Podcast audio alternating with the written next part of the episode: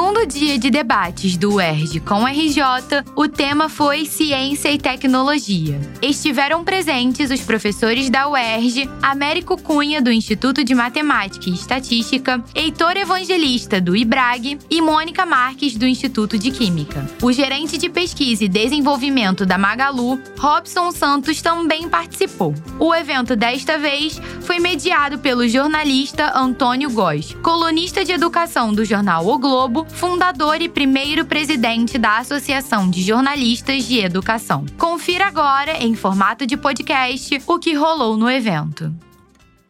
A Universidade do Estado do Rio de Janeiro tem a honra de recebê-los em mais este encontro do UERJ com RJ, Ciência, Tecnologia e Inovação, propostas para o Rio de Janeiro pós-pandemia. Nosso evento tem como objetivo promover o debate entre a universidade e a sociedade fluminense sobre soluções viáveis ao desenvolvimento social e econômico das diferentes regiões do estado do Rio de Janeiro. Ao longo das terças-feiras de maio, reuniremos nossos pesquisadores e convidados externos em um debate aberto mediado por nomes de relevo do jornalismo. Na semana passada, conversamos sobre educação e ações afirmativas. Quem perdeu pode conferir esse ótimo debate no canal da TV UERJ e no site do evento www.uerjcomrj.uerj.br. Hoje abordaremos ciência e tecnologia, e nas próximas semanas os temas serão economia, sustentabilidade e inovação, comunicação da ciência e saúde. O resultado de todas essas reflexões será consolidado em uma publicação especial a ser lançada no segundo semestre deste ano. O livro será encaminhado gratuitamente às instituições públicas de ensino e pesquisa e disponibilizado no site do nosso evento, que também reúne outros conteúdos sobre os temas aqui discutidos. Este ciclo de debate é fruto de uma parceria da Diretoria de Comunicação Social com o Centro de Estudos Estratégicos e Desenvolvimento da UERJ e conta com o apoio da FAPERJ, Fundação Carlos Chagas Filho, de amparo à pesquisa do Estado do Rio de Janeiro. Nesta terça-feira, o segundo encontro do UERJ com o RJ traz a ciência e a tecnologia para o centro do debate. Qual a importância do investimento em pesquisa para a melhoria da qualidade de vida da população? Como a ciência e a tecnologia auxiliaram no combate à pandemia de Covid-19. Essas e outras questões fazem parte da pauta do dia, que será debatida pelo nosso time de pesquisadores, com convidados externos e todos que nos acompanham aqui no teatro e pela transmissão ao vivo. Durante as falas, nossos orientadores distribuirão, distribuirão, para o público presente uma ficha para encaminhamento de perguntas e quem nos assiste remotamente pode enviá-la pelo chat. Para iniciarmos o ERG com RJ sobre ciência e tecnologia, chamamos ao palco o professor Américo Cunha.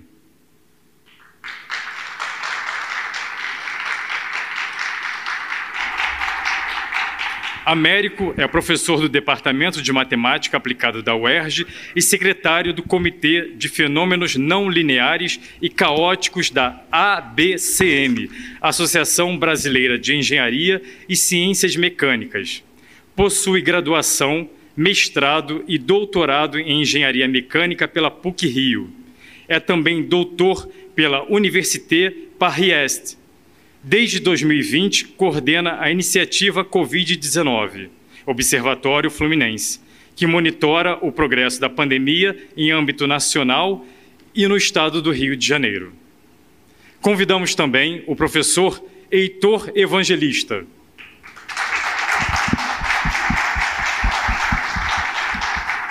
Evangelista é professor do Departamento de Biofísica e Biometria da UERJ membro do Instituto Nacional de Ciência e Tecnologia Criosfera. É também perito da Agência Internacional de Energia Atômica da ONU e FAO para mudanças climáticas globais. É físico pela UERJ, mestre em Geofísica Espacial pela, pelo INPE e doutor em Ciências Biociências Nucleares pela UERJ cientista do nosso estado pela FAPERJ e bolsista de produtividade em ciências pelo CNPq. É pesquisador voluntário no combate à Covid-19. Integrando este painel, convidamos ao palco o nosso convidado externo, professor Robson Santos.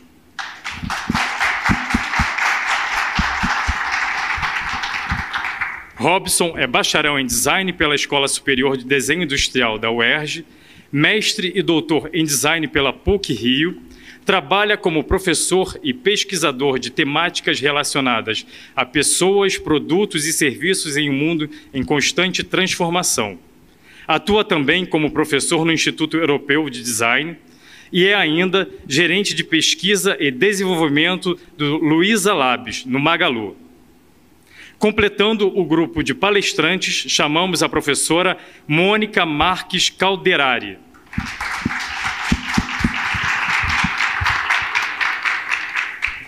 Mônica Calderari é professora do Instituto de Química da UERJ, graduada em Química e mestre e doutora em Química Orgânica pela UFRJ. Coordenou o Programa Estadual de Gerenciamento de Resíduos Sólidos do Rio de Janeiro. É pesquisadora 1D do CNPq e cientista do nosso estado pela FAPERJ. E para comandar nosso segundo encontro temático sobre ciência e tecnologia, chamamos ao palco o jornalista Antônio Góes.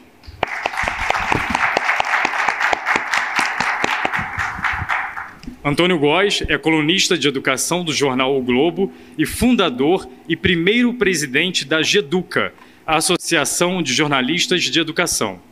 É autor dos livros Quatro Décadas de Gestão Educacional no Brasil e Líderes na Escola: O que fazem bons diretores e diretoras e como os melhores sistemas educacionais do mundo os selecionam, formam e apoiam. Foi bolsista dos programas Knight Wallace Fellows na Universidade de Michigan e da Spencer Education Journalism Fellowship na Universidade de Columbia. Passamos agora a condução para o nosso mediador, Antônio Góes. Agradeço a generosa apresentação de todos aqui e os currículos né, de todos os palestrantes, acho que já indicam como é que vai ser a qualidade dessa mesa.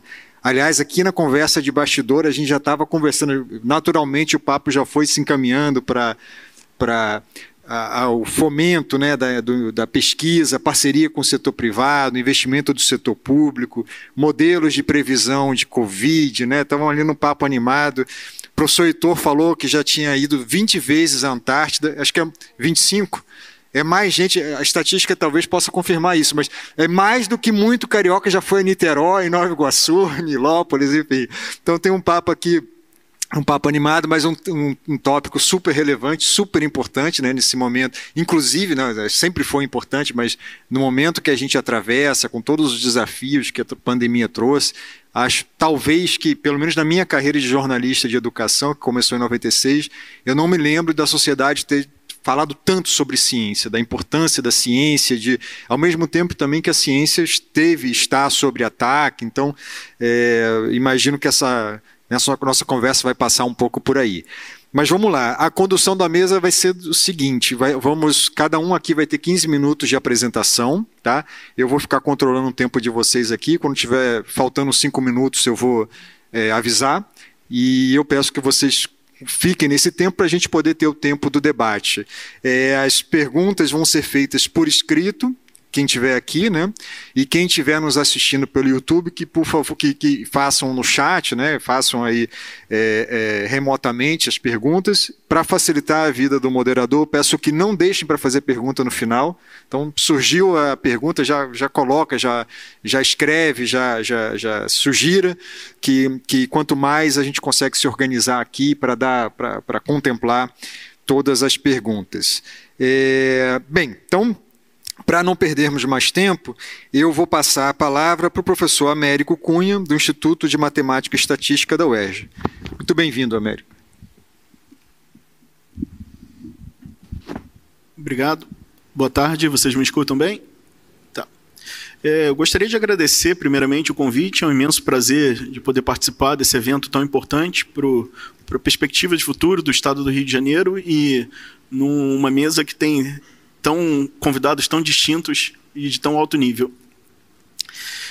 É, talvez esteja perguntando por que, que um engenheiro matemático está numa mesa para falar alguma coisa sobre tecnologia ou, e também que envolve Covid-19. É, como foi falado, durante os últimos dois anos, eu tive, junto com vários colegas aqui do CTC da UERJ e do Centro de Ciências Médicas e Biológicas também, envolvido numa num, iniciativa para monitorar o avanço da pandemia no estado do Rio, em especial, mas também a gente acompanhava alguns números em âmbito nacional. Foi chamado Covid-19 Observatório Fluminense. É, eu já tinha alguma experiência com esse tema na parte de modelagem de fenômenos é, epidêmicos, modelagem de epidemias, só que não era uma coisa que eu tinha de vivência de fazer em tempo real. A gente tinha surtos anteriores, estudava surtos pregressos e via, olha, se eu tivesse usado nessa época esse modelo aqui, eu conseguia prever o horizonte nisso. Então, foi assim que a gente se envolveu um pouco. Eu, outros professores, juntamos uma força-tarefa e acabamos nos tornando especialistas de padaria de, em outras áreas relacionadas à Covid, porque a gente começou a estudar o assunto. E o que eu vou falar aqui hoje é nesse âmbito de coisas que a gente aprendeu com um pouco do que a gente já sabia, relacionados a controle, monitoramento de epidemias, no que isso pode vir a contribuir para o futuro do estado do Rio de Janeiro no pós-Covid. Tá?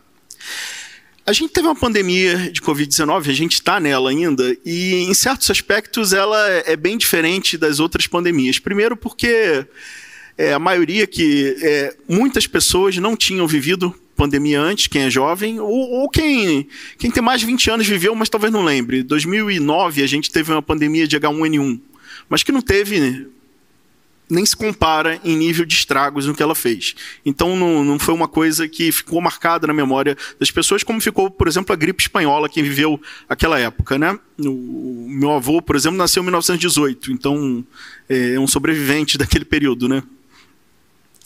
É, agora, Analisando o histórico de pandemias, e foi uma coisa que, por curiosidade, nesses dois anos eu li bastante história de pandemias, essa pandemia agora tem certas características peculiares, diferentes. Algumas se devem a isso ter ocorrido numa era que a gente tem muito acesso à informação, é, informação se, se propaga no mundo hoje muito rapidamente. Então, algo acontece aqui, cai na internet, dois minutos depois ou um minuto depois já estão sabendo isso do outro lado do mundo.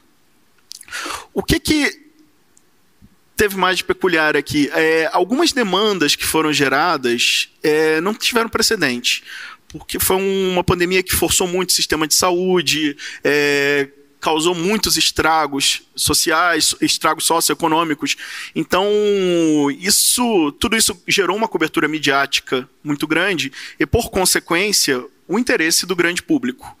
E com isso surgiram os especialistas de Facebook, que falaram um monte de bobagens, Nesse contexto é que a gente viu que a gente precisava dar uma contribuição. Peraí, tem muita gente falando bobagem. A gente tem que organizar um grupo para tentar filtrar a informação, passar informação de qualidade e o que a gente tem de competência de estatística, de computação, de modelagem matemática, usar para a, a, é, ofertar informação às pessoas de qualidade, de maneira confiável e a, aos tomadores de decisão também. É, esse desafio de, de gerar informação de qualidade é, o que a gente é, desculpa, perdi aqui o foco. É, o professor está acostumado a fazer isso com PowerPoint, né? Nesse desafio, a gente também é, viu a necessidade de gerar material educativo, e foi uma coisa que no último ano a gente se concentrou muito, para gerar material educativo sobre modelagem de epidemias. E nessa pesquisa por material educativo, vamos escrever coisas bem básicas, a gente começou a se deparar com uma coisa. É, como é que essas estatísticas. A gente pega os dados e, e, faz análise estatística, gera gráficos e divulga. Mas como é que esses dados surgem? Da onde vem isso? Então a gente foi muito atrás, conversamos com o pessoal da Fiocruz e esses dados que alimentam aquelas curvas que a gente vê no telejornal ou que a gente colocava no nosso relatório, elas vêm de uma coisa chamada Sistema de Vigilância Epidêmica. É o sistema CIVEP-GRIP, para ser mais específico, no caso da Covid-19, mas existem outros sistemas de vigilância epidêmica para outras doenças, mas que são menos desenvolvidos. Qual a proposta que eu queria trazer aqui hoje para vocês? É, aqui é algo para propor avanço, é, iniciativas para avançar o Estado do Rio nos próximos anos. Eu acho que ficou muito claro os estragos que uma epidemia pode causar. Esses estragos vão muito além do, do hospital e do consultório médico. É obviamente que o primeiro estrago e o maior é na perda de vidas, mas a gente viu que isso tem impactos sociais se a epidemia for muito grande. Vai, pode gerar desemprego, pode gerar situação de insegurança alimentar, pode gerar crise econômica que, que tira é, um Estado, um país de, de um rumo que ele estava tomando, ou não, né? Mas é, o que, que a vigilância epidêmica pode contribuir nisso? Eu gosto de fazer analogia que são uma espécie de seguro que a gente tem que contratar. É, quem tem carro não gosta de pagar seguro, mas o dia que bate o carro, foi, ah, que bom que eu paguei o seguro. Então, um sistema de vigilância epidêmica, ele tem custos. E dependendo da magnitude do sistema, pode não ser um custo baixo. Mas seguramente é um custo muito, muito menor que qualquer custo econômico decorrente de uma pandemia tipo Covid-19. Então, o que eu queria sugerir aqui é que se fortalecesse os sistemas de vigilância epidêmica que a gente tem no estado, como o Infodengue e Infogripe, e que se desenvolvessem outros sistemas de vigilância epidêmica, como é, para Zika, chikungunya, que não, não tem um sistema tão bem desenvolvido, ou outras doenças que não são tão novas assim, mas que ainda circulam por aí, como malária. O que, que precisa para a gente formar sistemas para essas doenças que a gente não tem e para aprimorar os sistemas de vigilância que nós já temos?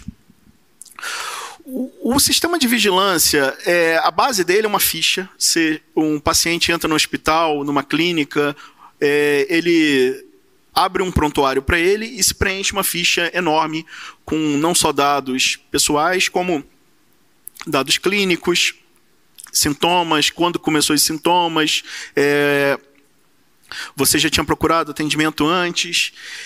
Essa ficha ela é colocada num sistema e de vez em quando vocês devem ouvir no telejornal que tem um atraso, que entraram dados atrasados, aí por isso que a média móvel subiu.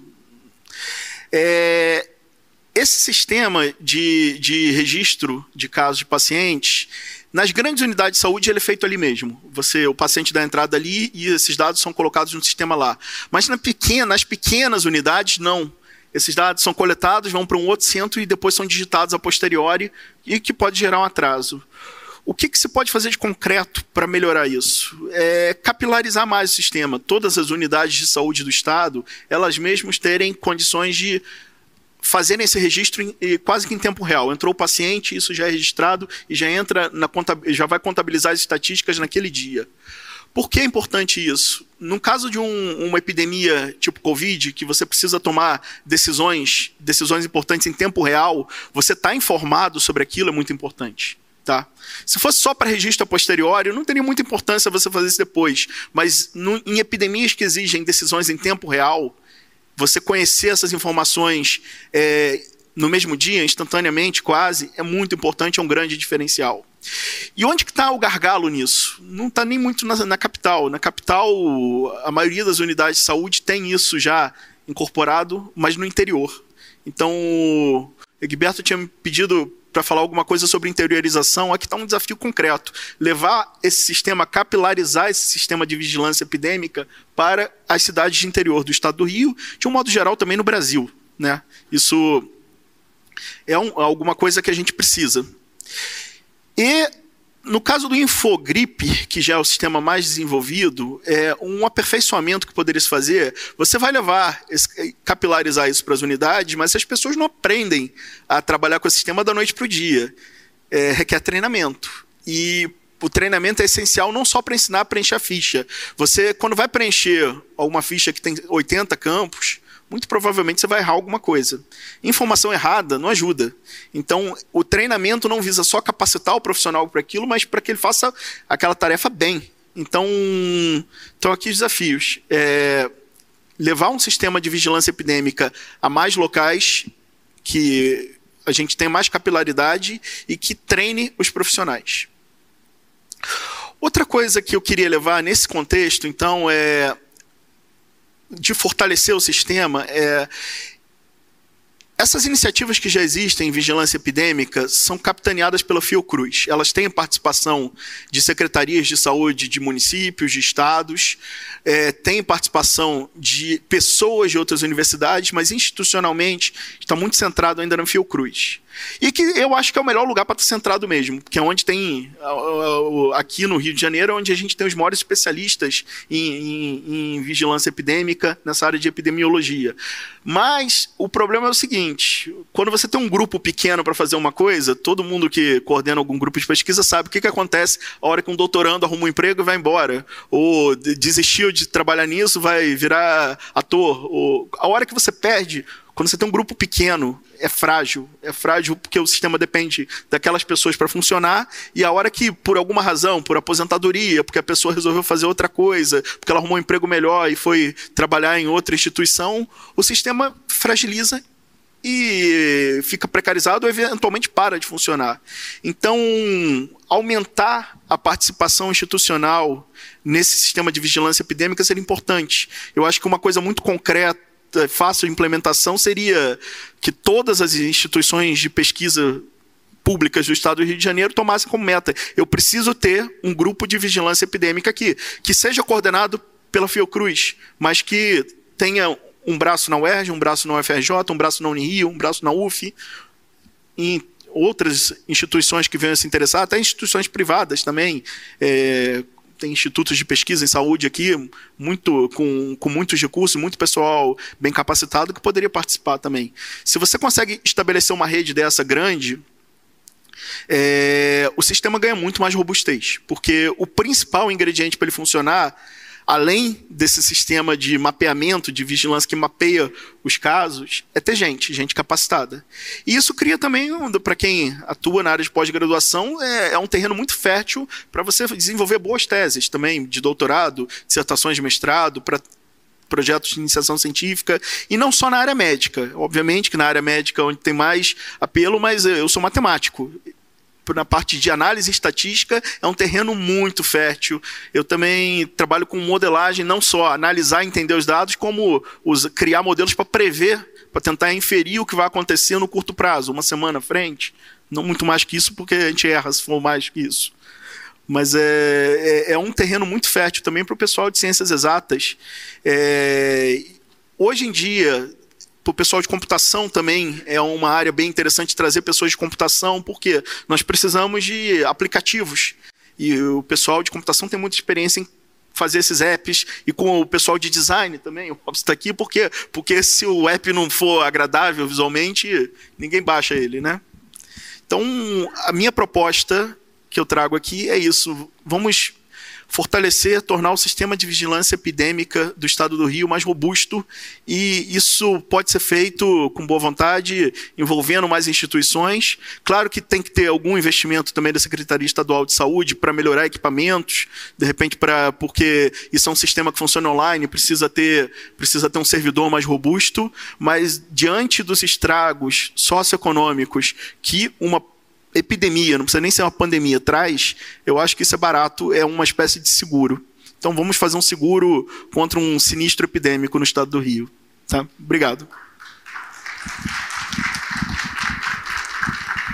Muito obrigado, professor Américo. Realmente a gente fica é, mais ainda convencido né, da importância do, de, na ponta, você saber monitorar bem, de ter capacidade técnica de interpretar, de analisar, de produzir resultado mas tem um ponto aí que a gente pode ficar para, os debates, que é assim, a capacidade de comunicar isso e nos dias de hoje no Brasil, de fazer as autoridades públicas aceitarem aquele dado como evidência e, e basearem suas políticas públicas. Aí estamos falando de várias camadas, né, para que para que efetivamente a população tenha sinta os benefícios né, de tudo isso, mas a gente pode trazer mais coisa no debate.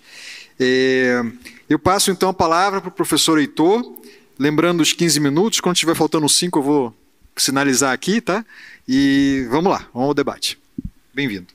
É, boa tarde a todos e todas. É um prazer estar aqui, realmente. Eu gostaria também de agradecer é, o incentivo do professor Egberto Gaspar, que me convidou para esse projeto. É bastante interessante, realmente. Eu gostaria de apresentar um pouco para vocês, rapidamente também, é, sobre a minha experiência tecnológica nessa questão da Covid, né, e como que isso pode ser, como que isso pode ter um desdobramento para o futuro. Eu acho que essa talvez seja uma das coisas importantes que a gente vem debatendo aqui. É, primeiramente, é, eu, eu cresci escutando que toda nova tecnologia surgia durante as guerras. Né? Então, é, provavelmente, durante a Primeira Guerra Mundial, a Segunda Guerra Mundial, Guerra Fria, ali realmente desenvolveu muita tecnologia. Isso talvez tenha um grande fundo de verdade.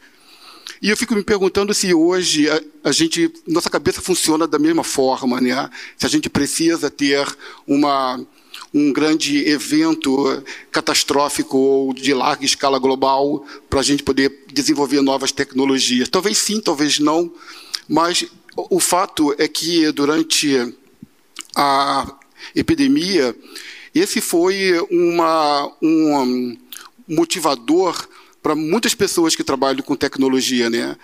E um, meu grupo de trabalho aqui na UERJ, a gente tinha uma, já, a gente tem uma grande experiência em estudar uma das questões que durante a pandemia elas, ela foi a ordem do dia praticamente, que era a questão de se a, o vírus SARS-CoV-2 ele se multiplicava e se desenvolvia é, em forma aérea, né?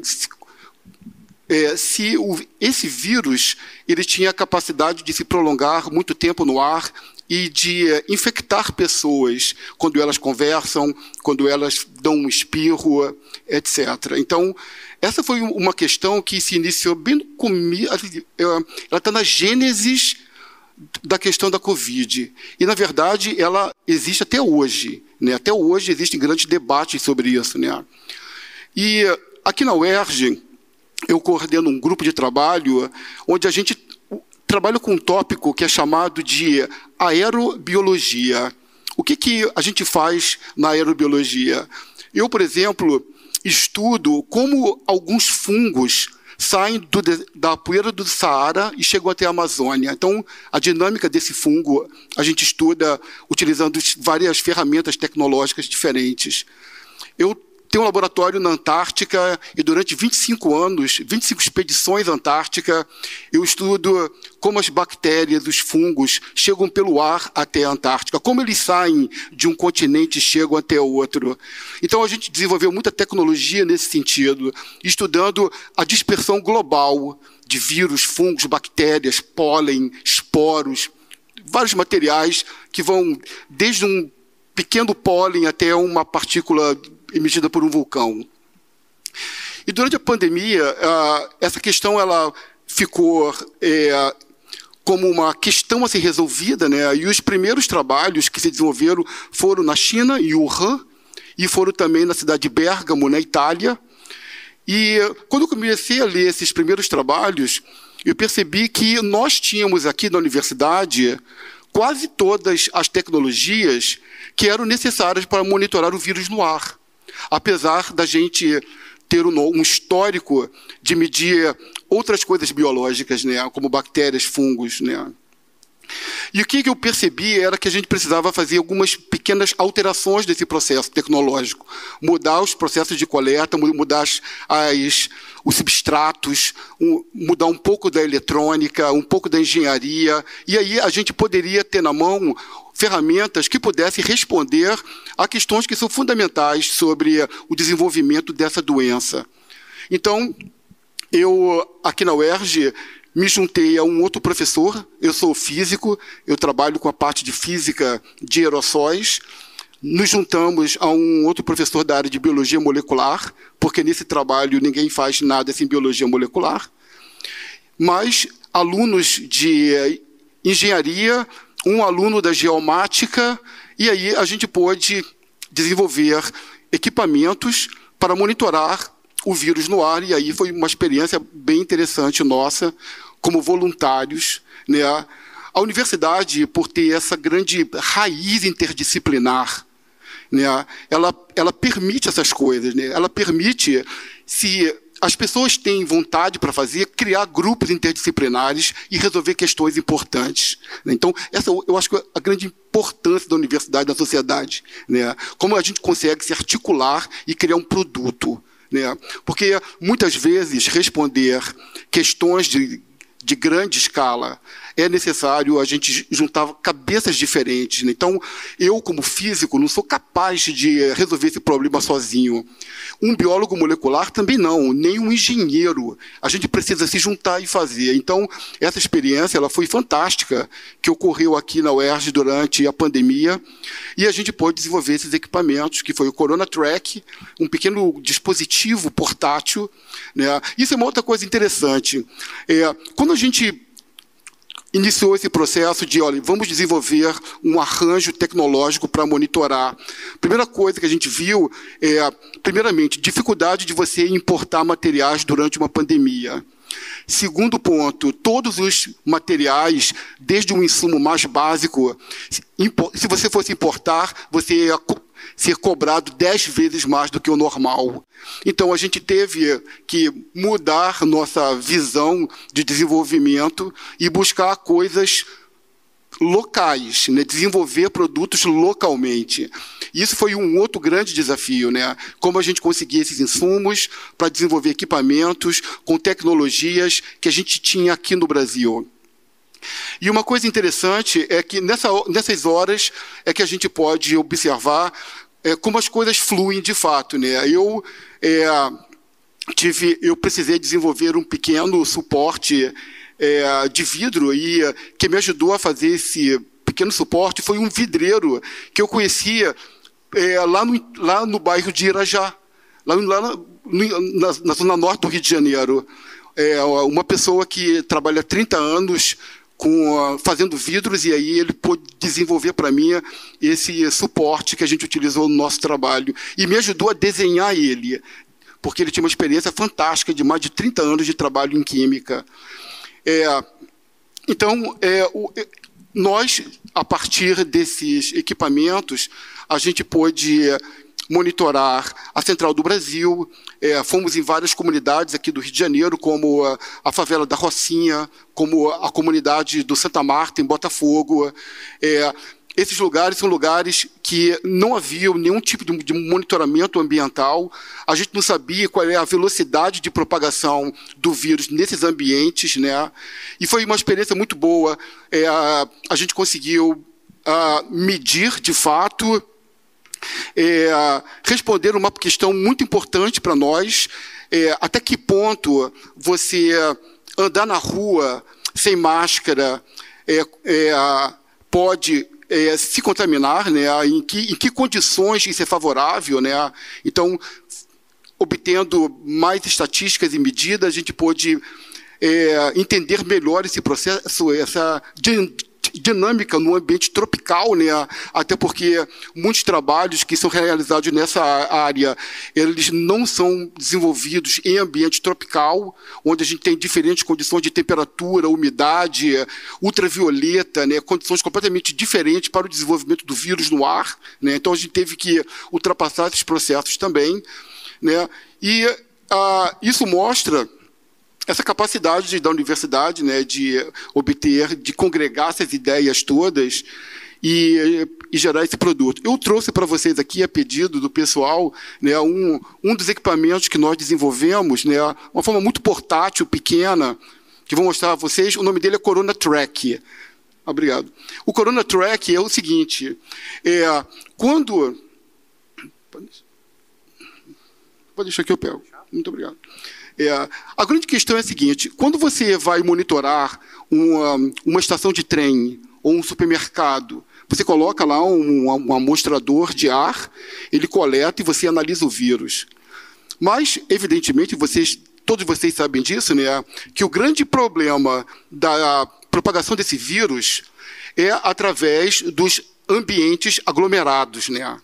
Então, a grande questão é como você pode desenvolver uma tecnologia para monitorar um ambiente aglomerado. Como que eu vou monitorar o interior de um trem? Como é que eu vou monitorar um ônibus lotado? Como é que eu vou fazer isso? Né? Então, o que a gente fez foi transformar esses equipamentos em sistemas cada vez menores, né, de forma que o, um indivíduo pudesse usar ele e entrar naquele ambiente, e aí fazer o um monitoramento. Né. E para esses sistemas, eu acoplei neles dois microsensores, é, um GPS, que pode dizer qual é a carga viral num determinado local onde a pessoa se desloca, e também um monitor de CO2, porque o monitor de CO2 é um excelente indicador de aglomeração humana. Né? Então, vou mostrar para vocês. mais você... cinco minutinhos, tá, professor? Ok.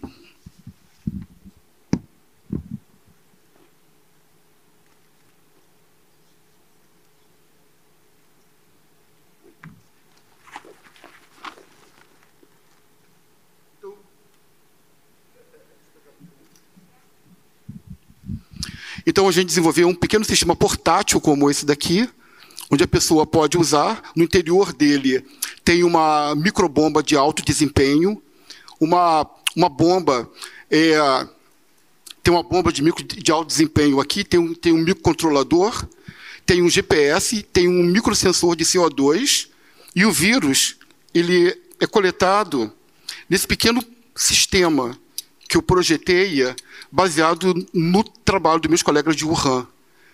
Um sistema desse, é, comercialmente falando, custa algo em torno de 2.500 dólares para você importar e receber ele no Brasil em três meses. Esse daqui a gente construiu por 200 reais, através de um vidreiro que mora em Irajá. Então, Tecnologia é você buscar respostas, né? buscar formas de você. Eu tenho uma raiz grande, eu sou físico, é, fui disciplinado a resolver problemas tecnológicos, trabalho na Antártica e na Amazônia, onde você é obrigado a pensar em como resolver o problema na hora. Né? Porque ali, muitas vezes, sua sobrevivência está em jogo. Né? Na Antártica é bem assim. É. Então, foi muito legal, foi uma experiência. Eu queria trazer para vocês um pouco dessa experiência. A gente tem outros equipamentos que nós desenvolvemos também para diferentes condições de onde você avalia a qualidade do ar, né? E rapidamente aqui, é, falando sobre o futuro disso, né? É, eu acho que é, o que me deixa mais feliz nesse trabalho, existem duas coisas que me deixam muito contente nesse trabalho. Primeiro, ver o empenho dos meus alunos que trabalharam comigo, que foram voluntários durante a pandemia. Segundo, como que nós fomos bem recebidos em todas as comunidades do Rio de Janeiro, as pessoas ávidas pelo Estado presente, ajudando eles no dia a dia. Isso foi uma experiência fantástica, realmente. E a terceira coisa que eu acho muito legal é o fato de que essa tecnologia ela pode ser usada para o monitoramento de outras viroses ambientais importantes, como, por exemplo, que são, que são propagadas da mesma forma, como, por exemplo, o sarampo, ou bactérias, no caso da tuberculose. Né? Então, o que a gente desenvolveu não é algo que vai acabar com o SARS-CoV-2. Ele vai continuar no monitoramento do sarampo, da tuberculose e de outros patógenos que assolam o nosso dia a dia. Obrigado. Obrigado, professor. Viva a ciência, viva a UERJ, viva o Irajá, né? Que bom. Isso aí. Vamos lá, passar a palavra para o Robson agora. Robson, bem-vindo de novo. Boa tarde, pessoal. É, obrigado. Boa tarde, queridos colegas, professores, pesquisadores, é, esses bravos guerreiros da ciência, né, que a despeito de qualquer dificuldade seguem né, colocando aí seus esforços para uh, em prol da melhoria da qualidade de vida, né? Que disso que a gente está falando aqui. Por isso que a gente faz ciência, né? Para promover uma melhoria na qualidade de vida das pessoas. Bom, em primeiro lugar, eu fiquei muito, muito agradecido por esse, por esse convite. É, primeiro por estar na presença de vocês e depois por voltar a essa casa, que foi onde eu me formei. Eu acho muito bom é, reforçar isso. Hoje é, eu moro em São Paulo, trabalho numa empresa da iniciativa privada, mas fui aluno aqui da Escola Superior de Desenho Industrial da UERJ. Então é muito bom voltar à UERJ, né? Duas décadas e meia depois, para participar aqui desse fórum a convite de pessoas muito queridas também. Então, assim, é, eu queria só repetir novamente aqui, repetir a minha, a minha a trajetória, que já foi lida pelo, pelo caro colega. É, formei aqui em desenho industrial pela, pela UERJ, né, bacharelado, na, na Escola Superior de Desenho Industrial. Fiz o mestrado em design na PUC Rio e o doutorado em design também na PUC Rio. E nesse meio tempo, apesar de eu ter seguido por esse caminho de, de, de capacitação acadêmica, né, de pesquisas e tudo mais, eu nunca me afastei do mercado de trabalho tradicional. Né? E é esse tema que eu quero trazer aqui agora: como empresas e universidades podem e devem dialogar para o, o, melhor futuro da ciência e da tecnologia particularmente no estado do Rio de Janeiro, que é onde a gente se coloca nesse momento. Então, hoje eu atuo como gerente de pesquisa e desenvolvimento no Luiza Labs, que é uma das empresas do grupo Magalu. Né? A gente ouviu falar do, do Magazine Luiza, chegou no Rio de Janeiro com a Anitta no ano passado, fazendo um escarcel danado na TV. E ainda continuo atuando como professor também em escolas privadas. Mas o fato de eu ter passado por essa formação e ainda continuar é, envolvido com o meio acadêmico, né, é, e particularmente com essa universidade, é, me dá estofo para fazer essa, esse trânsito entre academia e mercado que muitas vezes é tido, são tidos como áreas antagônicas. Na realidade, elas são áreas que se, que se complementam. Aí eu queria contar para vocês rapidamente o que, que é o Luiza Labs, né? o que é essa área de tecnologia que, que existe dentro do Magazine Luiza, dentro do Magalu. O, o foco dessa área, é, a gente tem três palavras né, que definem: gente, inovação e código. Gente, óbvio, porque é formado, o, a área é formada por pessoas, é, desenvolvendo soluções para pessoas. Inovação, porque estamos o tempo todo buscando não só algo que seja disruptivo, que vá mudar abruptamente a sociedade, mas também pequenas melhorias que podem ir, obviamente, trazendo resultados para a companhia, estou falando aqui do setor privado, né? mas também, à medida que traz resultados e melhorias para a companhia, também isso respinga na sociedade como um todo. É, um exemplo que eu gosto muito de, de, de, de sempre falo no, nos eventos, é uma solução que foi criada pelo, pelo time que cuida de, de lojas, particularmente vendas, atendentes.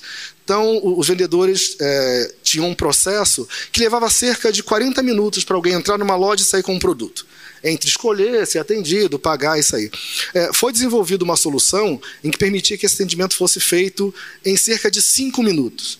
É um sistema chamado Mobile Vendas, que o próprio vendedor tinha ali um dispositivo móvel com um sistema instalado, um aplicativo né, para Android, que ele conseguia então fazer a seleção do produto, fazer a cobrança e o, o cliente conseguiria sair da loja.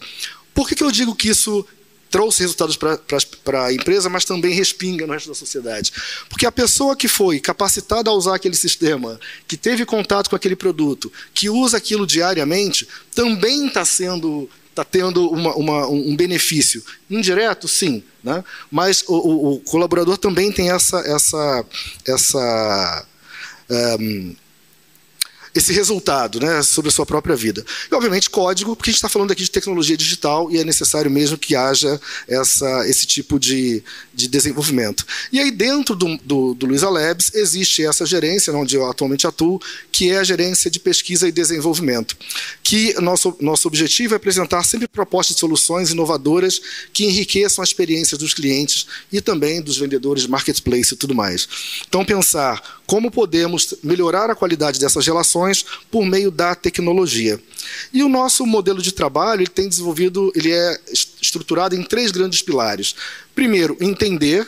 Então eu preciso de maneira obcecada, né, quase obcecada, entender a realidade, perfis de pessoas, comportamentos, novidades tecnológicas, como o mercado se posiciona. Então eu faço essa leitura, a gente faz essa leitura dessa realidade, sintetiza em formas de, de, de, eh, de oportunidades, tanto de mercado para a empresa quanto necessidade dos clientes, desenvolve um conceito e a partir daí então desenvolve um protótipo. Maioria das vezes, protótipos digitais, mas também protótipos 3D, por exemplo, quando se fala de soluções que vão para a loja.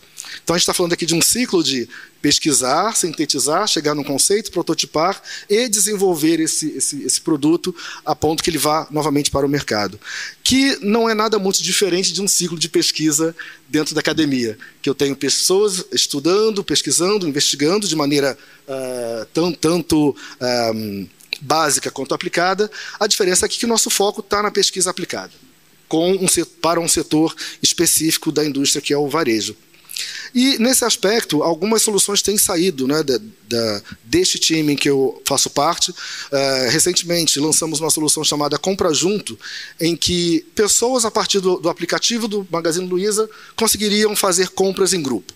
Ah, Robson, mas isso é uma coisa muito simples, né? A gente já faz isso, né? Aquela coisa, os amigos se juntam para comprar um, uma granada de cerveja ou para comprar, enfim, alguma coisa. Ah, principalmente eu que vim de Nova Iguaçu, né? Nasci em Nova Iguaçu, morei minha infância e juventude tudo ali. Sempre tinha aquela, aquela coisa, né? Vamos juntar uma grana aqui do pessoal, fazer uma vaquinha, comprar, em, é, comprar no atacado e depois distribuir. Isso sempre existiu. Mas como transformar esse, esse comportamento agora numa solução digital que reflita o comportamento das pessoas e traga também uma novidade em termos de tecnologia. Então, esse tipo de radar que a gente roda, de olhar para comportamentos, tecnologias e mercado, trazer esses conceitos e implementar em torno em termos de tecnologia. Um outro produto que nós colocamos no ar também muito recentemente foi é, que acabou de ser lançado, inclusive, chama-se Vai e Volta Magalu, que é um serviço de locação. Olha, Robson, mas você está querendo que a empresa alugue produtos ao invés de vender, se o objetivo da empresa é vender. Porque a gente percebe que existem comportamentos emergentes em que pessoas é, talvez queiram experimentar um produto antes de comprar, pessoas que estejam num, num lugar de maneira temporária. Né? É, nosso colega aqui tá, veio de São Paulo para o Rio de Janeiro, está aqui dois dias. Né? Ele não precisa comprar um secador de cabelo, uma parafusadeira poderia alugar, usa e depois devolve. Então, comportamentos que já existem. E também pessoas, por exemplo, tem aquela velha história de, do furo na parede ou a parafusadeira. Né? Eu acho que a pessoa quer uma recordação para si, né? ela não quer o furo. Mas a gente precisa do furo para pendurar o quadro e lá ter a foto. Então, eu não preciso necessariamente comprar o bem eu posso ter acesso ao invés da posse. Então, entendendo esses comportamentos, a gente então lançou esses outros produtos. Esses dois, esses dois exemplos são muito pragmáticos, né? são coisas agora que, que já estão no ar. Mas onde a gente quer chegar, além dessa, dessa visão de é, entender, é, sintetizar e desenvolver, é chegar mesmo na estruturação de um centro de pesquisa para o varejo, onde eu consiga ter tanto uma, uma, uma pesquisa básica quanto uma pesquisa aplicada. É claro que talvez a pesquisa básica a gente não consiga ter dentro da empresa um centro de pesquisa básica em, em física, ou em química, ou em matemática. Para isso existem os institutos e as universidades que já fazem isso muitíssimo bem.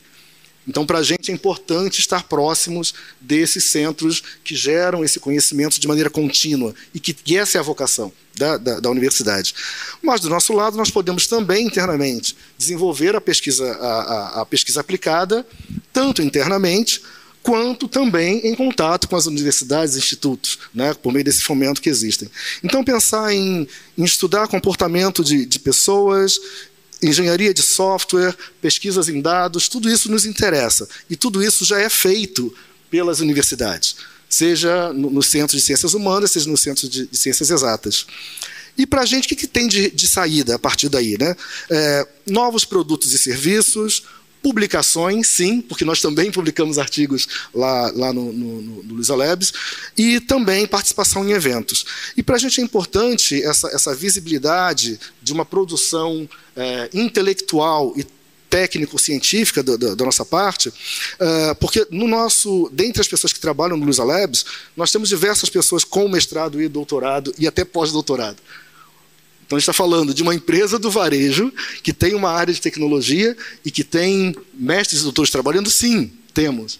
É, e ir para o mercado, né, digamos assim, é, fora do meio acadêmico, não é demérito. A pessoa continua atuando daquela mesma forma.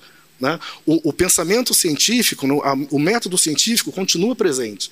A maneira de enxergar uma oportunidade, descobrir problemas e depois outro trabalho de oportunidade para resolver o problema, continua, sendo a mesma, né? a, a forma de olhar criticamente para a realidade. Bom, então quando a gente fala da convivência universidade-empresa, é importante pensar sempre nessa atuação de maneira conjunta, o que eu trago aqui, né? Então a gente precisa atuar de maneira conjunta para conhecer um, para para construir um ambiente propício para pesquisa, inovação e o empreendedorismo. Pode parecer um discurso super neoliberal, né? mas é, é um discurso onde a gente, no, no contexto socioeconômico cultural em que a gente vive, e por que, que isso é importante? Hoje existem alguns modelos onde se, onde isso se distribui, onde eu tenho, por exemplo, a iniciativa privada que precisa de soluções é, inovadoras. Né? A gente tem a universidade que gera esse conhecimento e pode ser é, de, uma, de uma forma compartilhado. E temos também um terceiro ator bastante importante, que é o poder público porque é o poder público que vai estruturar esse ambiente é, de legislações, né, que vai permitir que essa relação se dê de maneira mais adequada. Então, tem alguns modelos, né, inclusive o modelo mais falado hoje, que é o de, da, da, triple, da, da hélice tríplice, em que eu tenho iniciativa privada, universidade e poder público atuando conjuntamente para a instalação de parques tecnológicos, de incubadoras, de, desses locais em que uh, a ciência e a tecnologia possa estar a serviço da sociedade por meio, inclusive, da iniciativa privada. E por que isso é interessante? Porque a gente está falando aqui de ter mais investimentos que podem vir tanto dos órgãos de fomento, mas também podem vir da iniciativa privada. Mais investimento, a gente começa a pensar que posso ter mais, condições de ter mais pesquisas. Se eu tenho mais pesquisas, eu posso também pensar, por inferência, que eu vou ter mais resultados e, eventualmente, melhores resultados. Se eu tenho mais resultados, isso conduz a mais investimentos. E aí a roda, então, continua girando. Então, pensar que essa iniciativa, essa aproximação da, da, da iniciativa privada, universidade, sob, eventualmente, a égide ou a participação do poder público, tem esse poder, essa possibilidade de, de, de, de, permitir que o conhecimento seja gerado de maneira mais efetiva. Porém, ainda existem algumas dificuldades que a gente não pode é, negar. Por exemplo, dentro do meio, do meio acadêmico, a gente sabe que ainda existe um pensamento de que aproximar-se do mercado pode ser uma mera capitalização do conhecimento. Né? Eu já tive esse tipo de resposta em algumas abordagens que fiz em instituições de ensino. Né? Tá, você quer que eu faça pesquisa de, de graça para você? Não, a gente está em uma relação ganha-ganha. Né? Também, por mais que a gente saiba da, da, da multidisciplinaridade, ainda existem professores, pesquisadores e docentes que têm uma visão muito unidisciplinar isso acaba impedindo essa visão lateralizada né, da, da, de atuação. Também a gente tem um, um, algo que é muito, muito relevante, que são diferenças de atitudes, de valores e formas de trabalho. A indústria, por seu lado, muitas indústrias hoje, aqui no Brasil, preferem licenciar uma tecnologia do que investir no desenvolvimento da tecnologia local. E isso acaba com as nossas engenharias. Né? Porque a, na China já foi feito, na Alemanha já foi feito. Cara, mas a gente pode fazer diferente. A gente pode pegar esse, um vidreiro do Irajá né, e criar uma forma né, e patentear isso, e isso vira um, um asset que vai para o mercado novamente. Né? E aí a universidade ganha também em, em não só em patentes, mas também em, em outros financiamentos. E, por outro lado, as empresas também elas são muito, ainda são muito imediatistas e focadas no tal do retorno sobre o investimento. Então, se eu puser 20 milhões nessa, nessa pesquisa, em quanto tempo eu vou ter e o que, que eu vou ter? Às vezes a gente não sabe na universidade, né? porque a pesquisa ela é um, um mar aberto. Né? A gente entra sabendo onde está entrando, às vezes nem sabe, né? porque no meio do caminho ah, mudam cenários, e onde vai chegar também a gente não sabe. Né? A gente tem um objetivo que vai sendo reformulado o tempo todo. Então, a despeito dessas dificuldades que possam existir, né, é, é, importante que haja esse pensamento de colaboração. É, se falar, só para dar um exemplo de, de, empresa como a Amazon, que tem uma área, né, uma grande empresa do varejo, tem uma área chamada Amazon Science, que investe pesadamente em pesquisa, não só em pesquisa de interfaces digitais, mas também em pesquisa de hardware pesquisa de ambiente de, de, de construído, pesquisa em comportamento humano. E isso é apresentado em congressos científicos, vira publicação científica, tem doutores, pós-doutores que trabalham ali, em conjunto com universidades e também pessoas que fazem essa pesquisa internamente na companhia. Existem diversas outras empresas. A IKEA, né, que alguns devem ter ouvido falar, né, o Alibaba, que é super famoso. Então, a, a, a indústria está realmente apostando nisso, não só a indústria tradicional, como a automobilística, aeroespacial, né, que já, é, já é bem é, tradicional, mas também outras áreas do setor privado, como o varejo, né, com essa que eu aqui, aqui falo em, é, é, nesse sentido. Então, pensar em, em, em, cooperação, penso ser a melhor saída. Né? Isso fortalece o ecossistema técnico, científico e acadêmico. Isso cria oportunidade de empreender, inclusive próprios alunos, é, pesquisadores, professores podem atuar como consultores individuais. Então tem uma série, uma série de maneiras de atuar aí. E também a fixação do talento. Porque eu sei que se no Rio de Janeiro existe um ambiente onde eu, enquanto aluno, consigo atuar ah, estudando, produzindo e colocando as minhas ideias no mercado, então eu fico no Rio de Janeiro. Né? Então penso que colaborar, sim, é uma boa saída para a nossa ciência e tecnologia nesse momento pós-pandemia. Muito obrigado. Obrigado, Robson. É, imagino que o Robson vai concordar comigo, né, que para esse ambiente de cooperação acontecer, é muito importante ter equilíbrio, né? Assim, que o poder público esteja fortalecido, o poder privado esteja, o setor privado esteja aberto, claro, mas assim, essa relação, quando não há uma dependência, né? É, é uma relação que gera muito desenvolvimento, inovação e ganha-ganha para todos, né? É, mas muito obrigado, Robson. A gente vai, pode falar mais sobre isso depois. E agora eu passo a palavra finalmente para a professora Mônica, do Instituto de Química da UERJ, que vai falar também por 15 minutos. Bem-vinda de novo. Obrigada, Antônio. É, boa tarde. Eu gostaria de agradecer, primeiramente, ao convite feito pelo professor Edgar do CED e pela Eneida da Comuns por participar dessa mesa. E agradecer a participação de todos que estão aqui assistindo. Então, a gente, primeira pergunta que a gente faz é o seguinte: o que é ciência e tecnologia? Porque a ciência e tecnologia, ultimamente, foi muito discutida e até debatida pelas mídias sociais. Né? Então, a primeira questão é o seguinte: o que é ciência? Ciência satisfaz a curiosidade do ser humano. Uma curiosidade básica, essencial, provavelmente ligada à evolução da espécie. Ou seja, a ciência faz a humanidade evoluir. A ciência busca compreender a realidade através do pensamento racional e da observação sistemática dos fatos, considerando as relações entre eles e levando à possibilidade de controlar e de prever acontecimentos. Já a tecnologia é o conjunto de conhecimentos científicos diretamente aplicáveis à produção ou à melhoria dos bens ou serviços. Ou seja, é uma aplicação prática, como a gente viu aqui, né, do conhecimento científico em diversas áreas da pesquisa. A ciência e a tecnologia são, no cenário mundial contemporâneo, instrumentos fundamentais para o desenvolvimento, crescimento econômico e geração de emprego e renda. Bom, mas nem tudo são flores, né? Sou professora da UERJ desde 93, onde desenvolvo minhas curiosidades na área ambiental. Minha linha de pesquisa surgiu de um fato quando me dei conta que eu não poderia levar o meu filho a uma praia do Rio de Janeiro, porque essa praia estava poluída. Uma praia que, quando eu era criança, eu ia sempre brincar com meus pais. Isso me deixou muito decepcionada com a ciência e tecnologia. O que, que estava de errado? E eu, como química, me senti na responsabilidade de tentar, pelo menos, entender o que estava acontecendo. Tá? Então, onde começa a poluição? Bom, começa lá na Revolução Industrial, quando as máquinas substituíram o trabalho artesanal em busca de um mercado ávido em consumir. Né?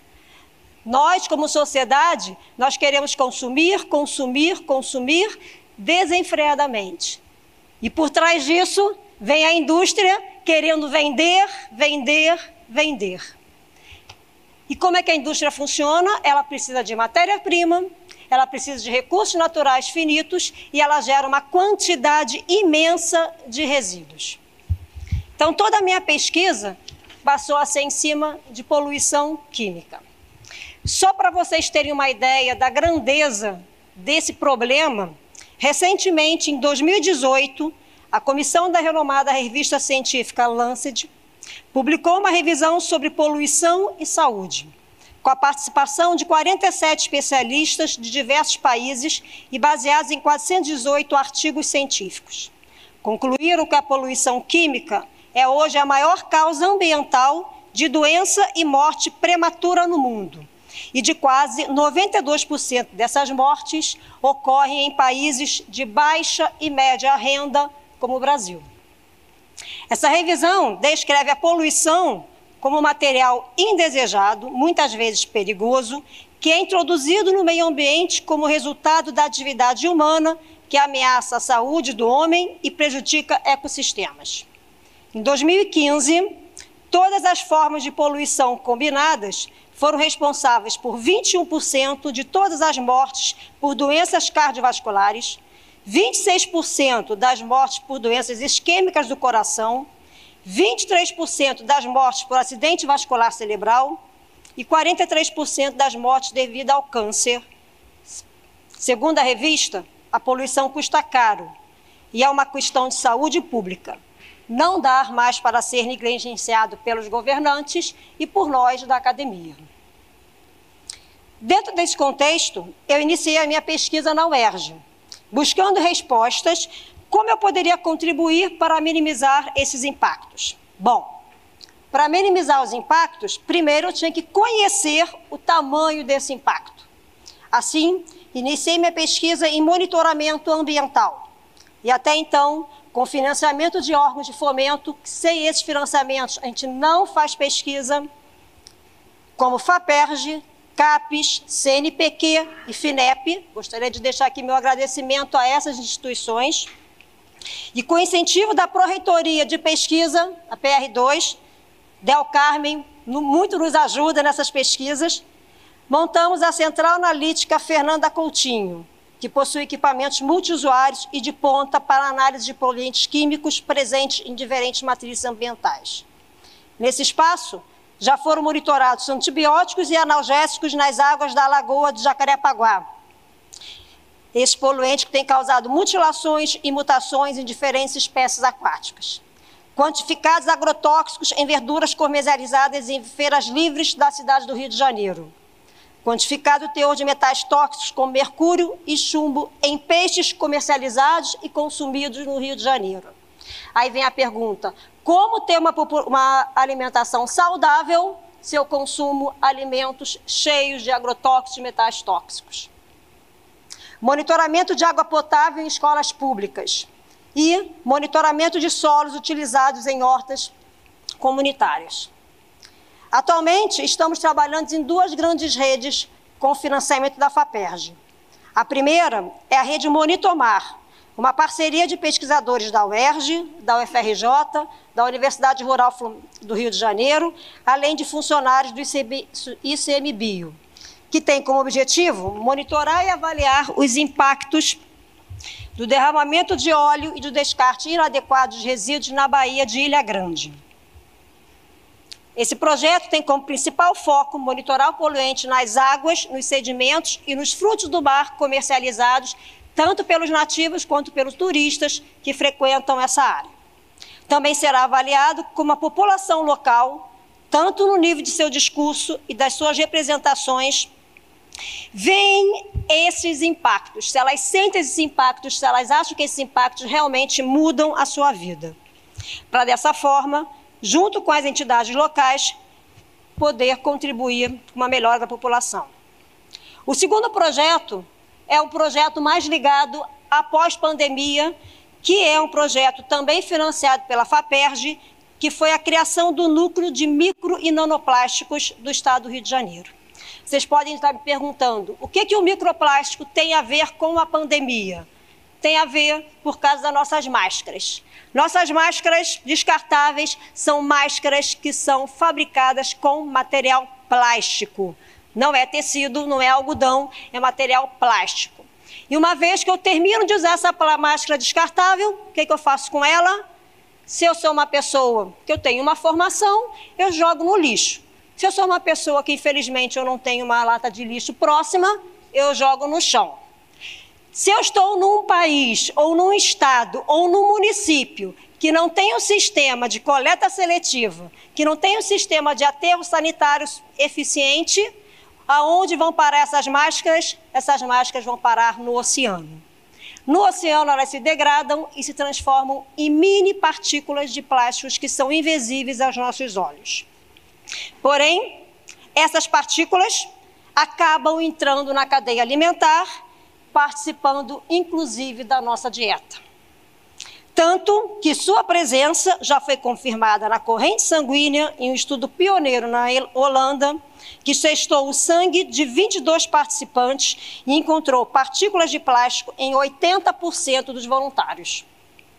Outra pesquisa muito preocupante foi a presença do plástico na placenta humana. No estudo, os pesquisadores concluíram que, devido ao papel crucial da placenta no apoio ao desenvolvimento do feto e em atuar como uma interface com o ambiente externo, a presença de partículas de plástico potencialmente nocivas é uma questão de grande preocupação para a humanidade. Nós vamos ter que repensar a nossa relação com esse material plástico.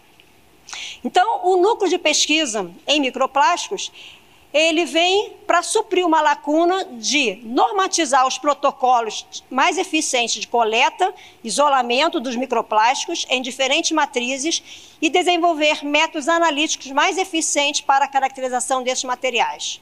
Estas ações possibilitarão uma avaliação mais precisa do ciclo de vida dos plásticos pós-consumo e dos potenciais impactos dessa contaminação sobre diferentes ecossistemas e também sobre a saúde do homem e, com certeza, nortearão as políticas públicas sobre esse tema no Brasil e no mundo. Além disso, esse núcleo irá também avaliar, juntamente com pesquisadores da UFRJ, a presença de microplásticos em placenta humana, sangue e leite maternos e fezes de bebês nascidos na maternidade escola da UFRJ. Um trabalho inédito no Brasil. Bom, deixando um pouco o monitoramento gelado, voltei às minhas perguntas. Ok, eu sei que nós temos um problema. Como resolver esse problema? Então, a minha preocupação com resíduos, à medida que ela foi crescendo, que eu fui me sentindo cada vez mais inquieta, eu aceitei, em 2009, coordenar o projeto de gestão estadual de resíduos sólidos urbanos do Estado do Rio de Janeiro. Onde, junto com as prefeituras, a gente buscava ações e métodos mais aplicáveis para cada tipo de município. Como a gente já conversou aqui, cada município do Rio de Janeiro tem a sua realidade. Alguns municípios podem ter um aterro sanitário, outros municípios não têm como ter essa tecnologia. Então, qual seria a melhor tecnologia para esse problema? Tá?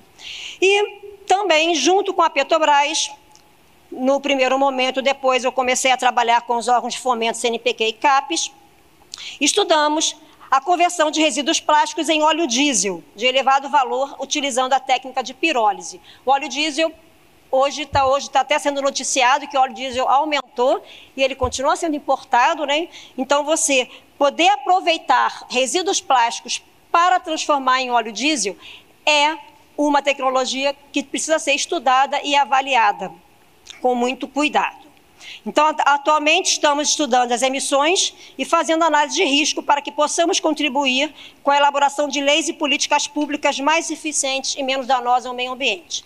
Aqui falei a ressalva de que muitas empresas estão procurando os municípios para aplicarem fornos da China para poder fazer reação de pirólise em municípios. Então é importante que a universidade esteja atenta a essa demanda.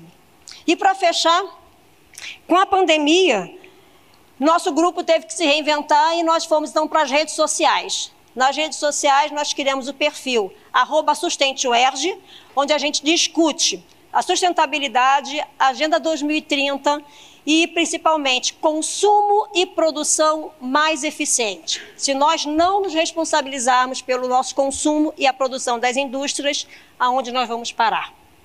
E o último projeto que a gente tem também da iniciativa da FAPERJ, só para fechar aqui mesmo agora o meu, a minha fala, é a participação no edital Meninas e Mulheres na Ciência.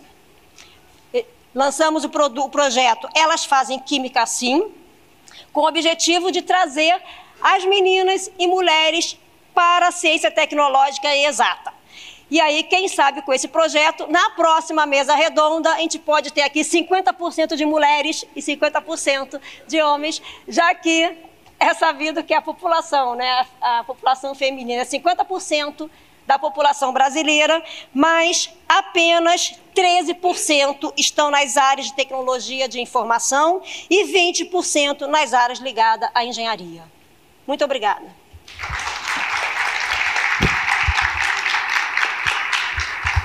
Muito obrigado, professora Mônica.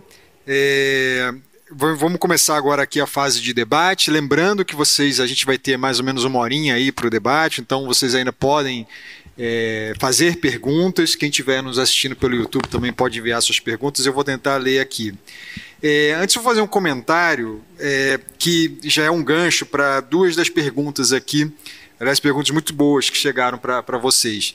É, eu estava a mais.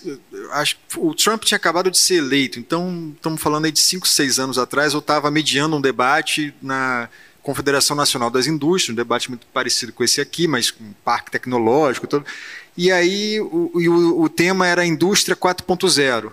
O palestrante 1 falou sobre a dinâmica de empregos do futuro, que os empregos iriam mudar. O palestrante 2 falou também do maravilhoso mundo tecnológico do futuro.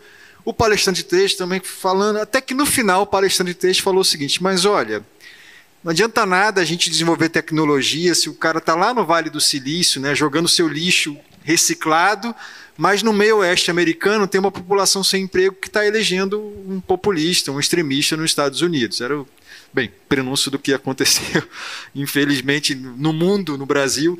E aí a gente está diante de um dilema que não é só um dilema tecnológico, é um dilema ético também, de sociedade, do que somos, do que dos modelos de desenvolvimento.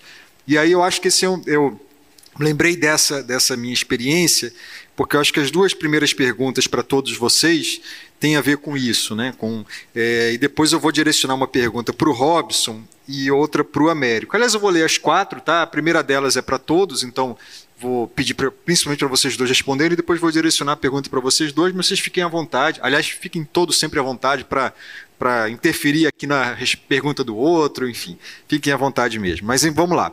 Primeiro, o Tiago Barranco faz uma pergunta direcionada a todos, mas eu vou começar a circular por aqui a, a, o, as respostas. Né? Como vocês enxergam a participação técnica das ciências sociais no desenvolvimento da ciência e tecnologia? Há efetiva integração ou necessitamos modificar esse comportamento de escuta técnica? É, o Egberto Moura faz a seguinte pergunta também para todos. Vocês todos mostraram a importância da ciência e tecnologia para melhorar a qualidade de vida e redução de custos. É, mas, ao mesmo tempo, a tecnologia pode eliminar empregos convencionais e ele menciona o caso aqui né, do interior do estado, por exemplo, municípios no interior do estado podem ser mais vulneráveis a esse efeito. Então, como o desenvolvimento científico pode criar novas oportunidades de emprego? Então, essas duas perguntas eu juntaria elas no mesmo bloco, porque eu acho que ela tem a ver todo com essa dimensão ética de diálogo com para além do campo da, da, da, ciência técnica da integração, mas também com todo o, o, o nosso projeto de país de desenvolvimento, né? não, não, não podemos estar alheios a, a isso também. É, Robson, a pergunta para você foi como se dá a relação do Luiza Labs com as universidades e instituições de pesquisa no dia a dia e se existe a possibilidade desse modelo ser implementado no Rio de Janeiro, agora que a empresa está aqui e que tem alguém de Nova Iguaçu lá, né? Vai, vai que isso ajuda alguma coisa, né? É... e Américo, a pergunta da Eneida Leão é: no início da sua fala, o senhor citou que a iniciativa do observatório foi, foi filtrar e oferecer informação de qualidade sobre a Covid-19. Qual foi o critério eh, de seleção adotado para validar as informações uma doença tão desconhecida e com tantas questões a serem respondidas ainda hoje, mesmo no meio acadêmico e científico.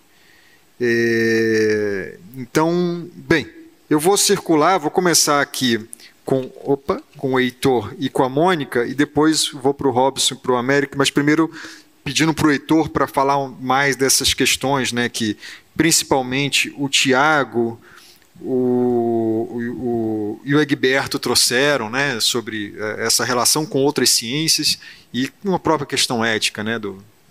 Ah, sobre, sobre a questão da, do desemprego, essa questão realmente é bem interessante. Mas eu acho que hoje nós estamos diante de uma pequena revolução na área tecnológica. É, eu digo isso porque antigamente é, a gente tinha um, se você ia comprar um equipamento científico para usar no seu laboratório, para fazer um monitoramento, eram equipamentos grandes, né, equipamentos grandes e muito caros. Né, e hoje a, a tecnologia de microsensores, né, de sistemas arduinos, eles entraram de uma forma tão forte na, na tecnologia que hoje eu consigo eu hoje, eu, eu hoje consigo montar equipamentos no meu laboratório que eu gasto 3, 4 mil reais que eu compraria pouco tempo atrás por 60, 20 mil dólares. Né? Então, existe hoje uma pequena revolução tecnológica em curso. Você pode montar sistemas, né? e aí vai muito dos, do, do novo aprendizado, né? das novas tecnologias que você pode empregar nesses processos. Né? Um exemplo que nós estamos desenvolvendo hoje é o seguinte: o Rio de Janeiro ele tem um programa de monitoramento da qualidade do ar, né, que é um programa onde você bota vários grandes equipamentos em lugares do Rio de Janeiro. Né? Cada equipamento desse é caríssimo e a manutenção deles é caríssima também. Então, com esses microsensores, a gente está desenvolvendo pequenas caixinhas com sensores de ozônio, CO, CO2, PM2,5, tudo numa pequena caixinha pequenininha, e a gente vai colocar eles em cima do VLT.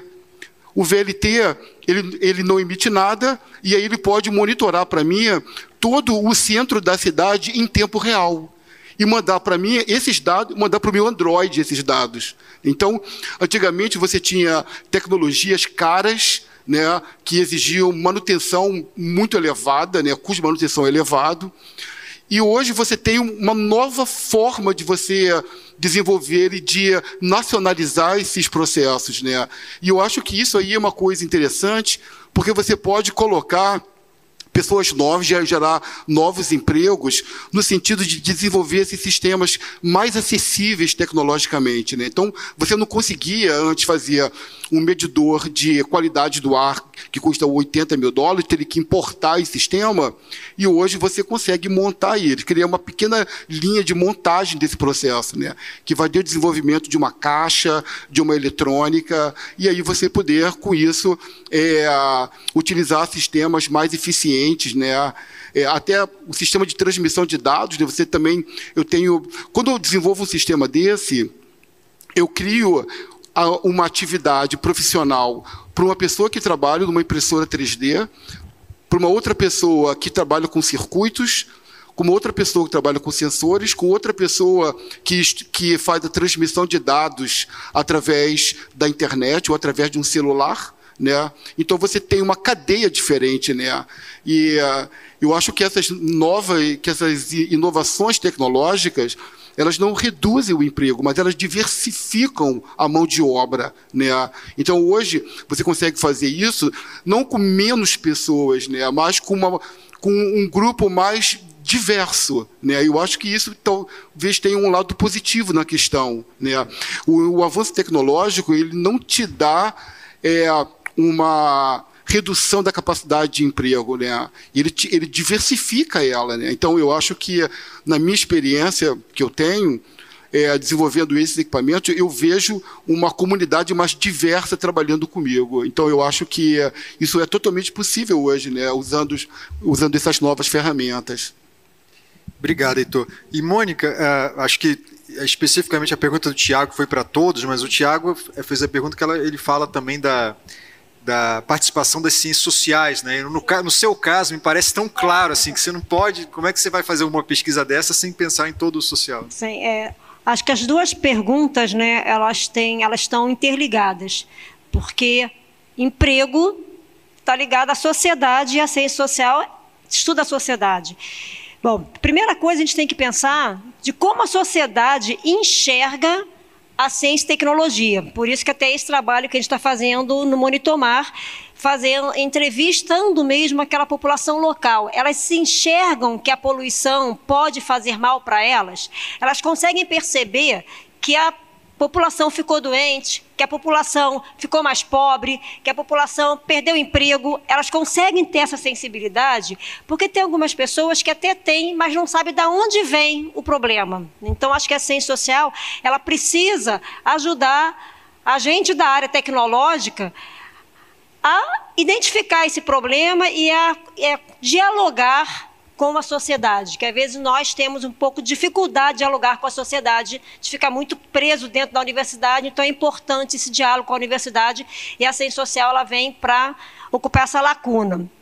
E mais ainda, sem a sociedade, sem a, a população realmente clamando por mudanças, as coisas não vão mudar. As indústrias vão continuar poluindo, tá? A questão do microplástico, elas vão continuar, nós vamos continuar gerando resíduos plásticos sem necessidade, se não houver uma participação maciça da sociedade. E eu gostaria assim de concordar muito com a fala do Heitor sobre a falta de empregos. Os empregos realmente eles vão ser diversificados. Tá? Você vai deixar de ficar ali, a pessoa colocando a gasolina no carro, por exemplo, vai ter uma máquina que vai fazer aquilo, como nós vimos, ah, os cobradores de ônibus deixaram de existir, tem uma máquina, mas você diversifica esse serviço. A única preocupação, e aí nós, como universidade, temos que ser protagonistas dessa mudança, é na educação. Só existe inclusão social, só existe trabalho e renda de qualidade Tá? E eu sempre eu costumo dizer, eu trabalho com resíduos. Eu, eu vejo alguns catadores que eles trabalham em condições subhumanas. Aquilo não é trabalho. Tá? Então, trabalho escravo não é trabalho. Então, nós precisamos ter uma população que saiba exigir um trabalho digno. E, para isso, a educação tem que vir em primeiro lugar. Então, a gente não pode esquecer nunca da educação, principalmente na universidade, para que a gente possa ter uma população realmente que tenha trabalho e renda. Tá bom? Obrigado. E imagino, pode complementar. Eu acho que eu acho que nessa questão social existe uma algo que hoje a gente procura implementar no máximo possível é chamado de ciência cidadã. O cidadão ele participa do processo científico, né? Existem vários exemplos no Brasil hoje interessantes, né? Eu conheço um programa é, de um colega meu que utiliza a mesma ferramenta, né, microsistemas, né, usando uma impressora 3D para realizar, para fazer pluviômetros, para você distribuir numa cidade, né, é, baixo, em, com baixo custo, porque eu acho que uma das coisas importantes que eu aprendi nesse processo tecnológico foi como você desenvolver alternativas tecnológicas com baixo custo, né, e a comunidade, ela se envolve no, no, no projeto e te envia os dados. Né? Lá em Abrolhos tem um outro caso semelhante também, de monitoramento ambiental, de sedimentação, que é feito pelos pescadores. Né? Ou seja, é, a tecnologia, quando ela se enganja aos movimentos sociais, ela ganha bastante com isso. Todos nós ganhamos com isso. Né? Então, existe um envolvimento importante, existe uma lacuna, porque você não pode estar em todos os lugares ao mesmo tempo. Entende? E se você tiver essa parceria com a comunidade, aí você pode realmente. Um, um, exemplo que eu tive grande disso no meu trabalho agora, durante a Covid, foi na comunidade de Santa Marta. A comunidade de Santa Marta ela se envolveu com o nosso projeto. Eles monitoravam, eles passavam a noite monitorando o ar conosco. Né? Então a gente só conseguiu fazer todos os monitoramentos lá porque a comunidade ela se aliou ao processo. Então, a ciência cidadã, eu acho que é uma ferramenta bem interessante, porque você não consegue estar em todos os lugares ao mesmo tempo. Obrigado, Heitor. E pegando um gancho aqui, só na, na fala também da Mônica, e sua também, né, Heitor, mas quando fala da importância da educação, para mim me remeteu assim da importância da política, né? Assim, você o, o, a, o desenvolvimento científico ele é fundamental, ele é motor de desenvolvimento, ele traz progresso, mas tem decisões aí que são de sociedade, decisões de política. Então, assim, se você vai fazer uma política mais equitativa, se você deixar, digamos, a, usando, apropriando um termo aqui, a mão invisível da, da ciência e, e sozinha, né, junto com o mercado, em algum momento talvez a gente precise da política para dizer não, a gente precisa de equidade, a gente precisa de corrigir isso aqui, senão isso aqui pode resultar em coisas que a gente não quer como sociedade, como, né?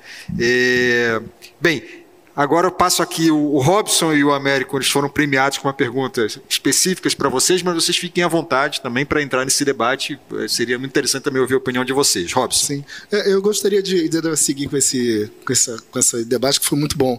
É, o, no design em particular, é, a, a presença das ciências sociais é muito, é muito grande. Porque o que, que um projetista, né, um designer, seja de produto ou de moda, ou seja de ambientes, né, faz? Ele cria artefatos que vão compor a nossa, a nossa cultura material. E isso é, é, e esses artefatos são objetos de interação entre pessoas. Então, uma calça, uma cadeira, uma são, são objetos que também comunicam. E isso são, sim, é, alvos de estudo das ciências sociais. Além do que, para o, o, o avanço da tecnologia do design, é importante também entender comportamentos humanos. Né, o que move as pessoas, e isso, voltando a falar de indústria, isso interessa muitíssimo à indústria, entender comportamentos e como então eu aplico soluções para uma dada sociedade. E o segundo ponto, que também acho bastante interessante, né, dessa questão do, do de, de, empregos que se possam, desempregos que possam surgir, é, eu lembrei do Luc Ferry no livro A Inovação Destruidora que ele coloca exatamente esse ponto. Existe um primeiro momento da inovação que ela causa um desemprego absurdo. Sabe? Uh, por exemplo, lembram quando nos anos 80, 90, né? Uh, quando começaram a se colocar caixas eletrônicos? Foi um horror, sabe? A, a, a classe trabalhista dos bancários se mobilizou muito contra porque, enfim, eram dezenas de postos de trabalho em cada agência que estavam sendo eliminados porque havia ali uma automatização da, da, da, das agências. E isso era uma visão tecnocrata. Bota ali, vai ser mais rápido e vou ter menos fila. Essa era a promessa, né? Então, hoje, depois, essa onda passou, aquela, aquelas pessoas ou mudaram de atividade, né? Ou então foram reaproveitadas em algum outro, em algum outro momento. Mas tem sim essa primeira onda, que destrói empregos. Isso sempre acontece. Não sempre, né? Pode acontecer muitas vezes. Depois, quando essa onda amadurece, aí sim existe aí um crescimento. Mas eu estou totalmente com o professor quando fala da ciência cidadã. Né? Acho que é envolver a, a, pessoa comum no seu dia a dia, como também produtor desse conhecimento e, e, colaborador nesse, nesse todo. Tinha uma específica, né? Sim, a, assim. a gente quer saber se o Fluminense de Nova Iguaçu vai ajudar aí, né? Fluminense de Nova Iguaçu, isso aí. O Ru Nova Iguaçu, né? Quem... É, no dia a dia, como se dá essa colaboração do Luiz Alebes com a universidade? Foi essa a pergunta. Né? É, se a questão dá... do Rio de Janeiro também. De... Sim, sim, sim. É, no dia a dia, hoje, se dá em alguns níveis. Né? É, tanto na contratação de consultores específicos, né? geralmente na engenharia de software, que é onde a gente está muito mais focado. Tá? É, na engenharia de software, é, principalmente análise de dados, cientista de dados e engenheiros de softwares é, das universidades também colaboram em alguns projetos. Isso, se dá, isso pode se dar numa contratação direta como consultor ou por intermédio de algum, de algum instituto. Eu posso dar exemplo de um projeto particularmente que eu estou envolvido agora, que tem uma grande empresa de tecnologia digital né, internacional, propondo uma tecnologia, tem um instituto é, que, que, modelou o projeto e está conduzindo, e aí tem participação de doutores em algumas áreas específicas como modelagem 3D, como análise de dados, né, como visão computacional. Então, tem pessoas da universidade que vêm para os projetos é, dessa maneira. E, além disso, a gente tem alguns projetos de ir para as, para, para as instituições de ensino, uh, por exemplo, levando desafios para as turmas. É, aqui no Rio de Janeiro, a gente tem uma são iniciativas privadas também, né? A gente tem um projeto que está rodando agora, uma parceria com a ESPM, lá em São Paulo com o Instituto Europeu de Design, então já tem aí algumas, algumas atividades rodando junto com a academia. É, queremos muito fazer coisas também com as universidades públicas aqui do, do Rio de Janeiro, enfim, de, de, de Pernambuco, de, do, do, Brasil inteiro. Né? E já estamos começando a pensar nesse tipo de iniciativa. Inclusive, se, se os colegas de, outra, de outros institutos quiserem fazer contato, podemos começar a estruturar alguma forma de, de pensar nisso juntos. Perfeito. E Américo, lembrando lá que sua pergunta foi sobre qual foi o critério de seleção adotado para validar as informações né, de uma doença tão desconhecida, mas fica à vontade aí para entrar no debate. Eu vou responder a pergunta específica primeiro e depois eu vou opinar sobre os dois temas. Então, obrigado pela pergunta, Neida. O grupo que a gente construiu é interdisciplinar. Epidemiologia é a área mais interdisciplinar que eu conheço. Quando eu comecei a trabalhar com isso, foi motivado. A Mônica falou que o que ela levou ela para a linha de pesquisa dela foi curiosidade. É, epidemiologia computacional hoje não é a minha principal área de pesquisa, está se tornando, mas eu trabalho em outras coisas. Mas como é que eu comecei nisso? Curioso. Era a época da, pandemia, da epidemia de Zika aqui no Rio. Eu falei, ah, vou tentar modelar isso aqui e ver se eu consigo acertar com nossos modelos a previsão. Já tinha dados, né? Era, a gente estava avaliando uma epidemia passada. E foi assim, e, e, gradativamente eu fui indo mais e mais, começando a orientar alunos nisso. Então, quando a gente construiu o grupo, e eu, quando entrei nesse mundo, pensei: não, o difícil dessa área é a matemática, a biologia é a parte fácil. Arrogância daquele. É o contrário, a matemática é a parte mais fácil que tem lá. Tá? A, a parte interdisciplinar muito grande. Então, você não tem um profissional que detém todas as competências que você precisa para atuar nessa área. Você tem, às vezes, você pode ter um físico que entende muito de sociologia, mas é exceção. Você pode ter um matemático que entende bastante fisiologia, é exceção. Você pode ter um médico que sabe equações diferenciais, mas é exceção. Então você precisa equipe. A gente montou equipe. A gente tinha. A maioria eram engenheiros, mas tinham matemáticos, tinham cientistas da computação e tinha o nosso time de biólogas. Tinham três biólogas no grupo. E como é que a gente triava informação? Era informação de todo tipo, desde olha, isso é, representa uma situação de risco para você pegar Covid, outra não. Então, tinha um grupo de discussão, a gente falava, olha, está tendo, principalmente motivava a gente fake news. Está espalhando isso aqui pelo WhatsApp. A gente fazia um vídeo, um post de Instagram com informação certificada, com uma informação correta do ponto de vista científico e divulgava. É, as nossas bolhas a gente tinha bastante sucesso em atingir. É, amigos, colegas, todos gostavam, elogiavam bastante o material produzido. A gente furou um pouco a bolha, recebemos contato de Prefeitura de Três Rios, é, FINEP, pedindo material também para eles avaliarem a volta presencial deles, mas eu acho que o pessoal da fake news foi muito mais bem sucedido que nós nisso. Mas a, a, respondendo a sua pergunta, é, é uma equipe interdisciplinar discutindo e, e filtrando material. Foi assim que foi produzido. Eu queria opinar nas duas perguntas gerais também. É, eu vou começar com a parte de ciências sociais, fazendo um gancho com isso que eu falei de epidemiologia, que é uma área interdisciplinar. Qual profissional dentro da epidemiologia que vai avaliar o, o diferente impacto que uma epidemia pode ter em diferentes segmentos da sociedade, diferentes camadas da sociedade, diferentes estratos sociais? é, é o pessoal da área de ciências sociais que conhece isso. Eu falei, pode ter um físico que conhece, que está lá trabalhando com inferência bayesiana e conhece? Pode, mas é muito mais provável e é muito mais frequente o que? Que você tem alguém que estudou aquilo, naquela área, que conhece é, o dia a dia, o beabá das ciências sociais. Eu, trabalhando nessa área, comecei a aprender muita coisa de biologia, que eu, aprendi coisas que eu já reaprendi coisas que eu não lembrava da escola, outras que, que eu aprendi por curiosidade, mas eu não sei o beabá. Eu sei, às vezes, alguns aspectos avançados pinçados, sei alguns aspectos básicos pinçados, mas eu não tenho uma formação consistente como eu tenho na área de matemática na área de engenharia. Então, isso é a importância, é o profissional que tem aquela formação consistente que, que tem que tocar essa parte num trabalho interdisciplinar. Ele pode até ouvir os outros, que é, acho que a discussão sempre se ganha, mas é, é o profissional especializado na, nas ciências sociais que tem mais autoridade e condições de, de orientar um grupo interdisciplinar nesse sentido. E na, finalmente na parte de tecnologia, eu queria, eu compartilho a visão dos meus colegas que você, a, a mudança tecnológica força é, você levar pessoas para outras áreas para distribuir, mas eu sou um pouco mais pessimista no seguinte aspecto.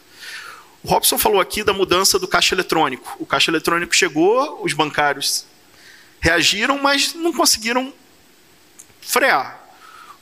Os trocadores de ônibus também não conseguiram frear, catraca eletrônica agora. É, ontem eu tive a desagradável experiência de ter um pneu furado, tive que chamar o assistência do seguro para trocar o pneu. E, para minha surpresa, foi a primeira vez que eu fiz isso pelo WhatsApp, né? Por, conversando com quem? Com uma inteligência artificial lá. Então, só falei, tá. Felizmente estava em casa, foi, então facilitou um pouco, mas teve que ir um, um cara lá com uma moto na, na, garagem, trocou o pneu em cinco minutos e beleza, me salvou o meu dia. E isso tudo chamei pelo WhatsApp e fiquei esperando. É, eu acho que o, a inteligência artificial está entrando em diversas áreas da nossa vida e não é surpresa para ninguém que isso já está desempregando o pessoal das centrais, das centrais de atendimento e que provavelmente daqui a 20 anos não exista mais nenhuma. Todos sejam é, feitas por inteligência artificial. Mas eu acho que algumas pessoas vão ficar surpresas quando eu falar que isso vai desempregar também um médico. Vai desempregar um juiz, se eles deixarem. Não acho que vão deixar, mas, mas tem potencial de desempregar um juiz. Minha irmã é arquiteta, eu falo para ela: daqui a cinco anos você vai começar a competir com um software. Ela faz projetos, mas o que, que acontece? Surgiu o AutoCAD lá nos anos 90, desempregou os desenhistas. É, o meu pai ainda faz desenho na mão, mas depois paga alguém para passar para o CAD. Mas, é, via de regra, o desenhista que não foi para o CAD perdeu o emprego. Qual o próximo passo? É, o arquiteto que projeta uma casa lá, o próprio software vai te dar um projeto. Você vai chegar lá, vai dizer certas características que você quer, ele vai te ver um projeto lá. Você quer uma casa desse jeito? E não gostei disso. A inteligência artificial dele lá vai, vai pegar essa informação como feedback e vai modificar em um processo iterativo umas três, quatro vezes, você refinar isso aí. Pronto, adorei essa casa e provavelmente vai ser um projeto de casa me, que vai agradar mais o cliente do que o que uma pessoa faria. Então, esse arquiteto vai. O que, que ele vai ter que fazer? Se adaptar. O médico, eu, eu, eu tenho uma pinta aqui que eu acompanho com um dermatologista e eu falei para ele, Cláudio, daqui a alguns anos eu não, eu não vou mais vezes com você, vou ver com o computador. Ele, não, impossível.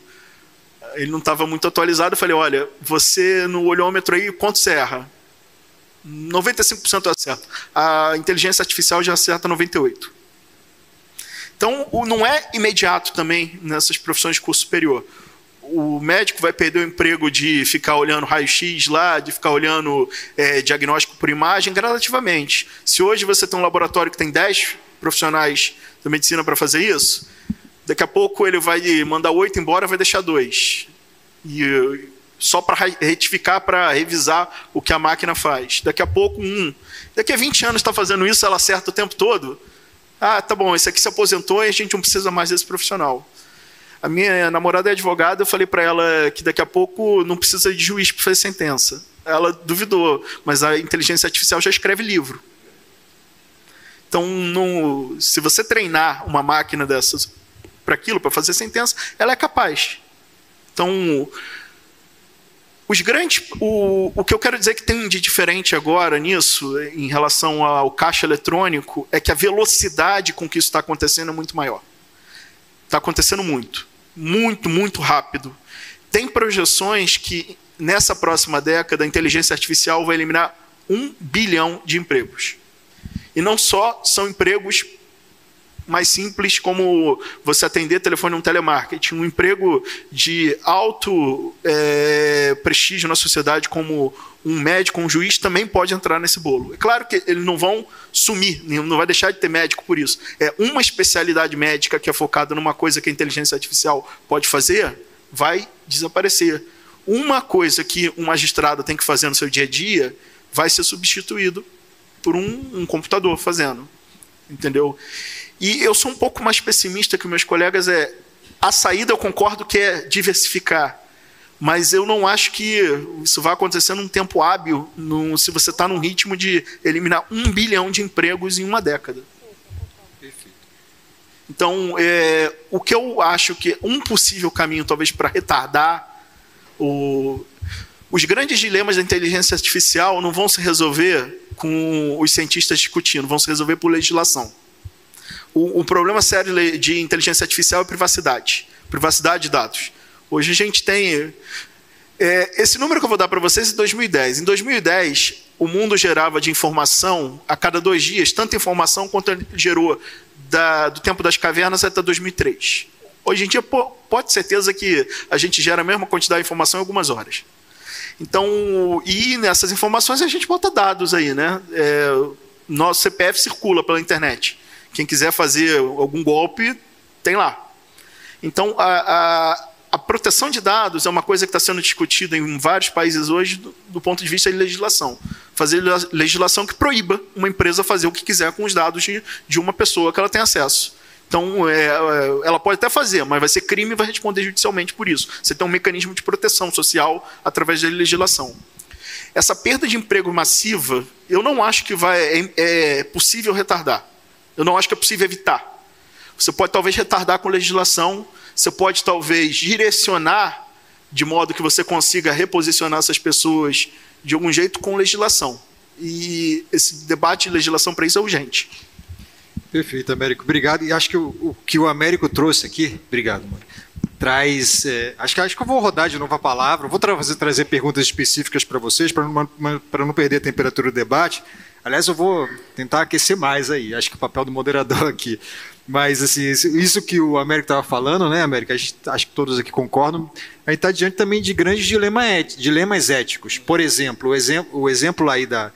Se uma tecnologia vai é, vai ser mais precisa na, na, detecção de uma doença do que um ser humano, a gente está diante do dilema ético, porque o, médico, um, um, profissional, um ser humano vai ser prejudicado com isso, mas outros seres humanos vão ser beneficiados. Então, ele está toda hora de, diante desses dilemas, né, em várias questões, e, e, e, não há. Aí é o campo realmente da política, da, da legislação, né, da, da, da nossa.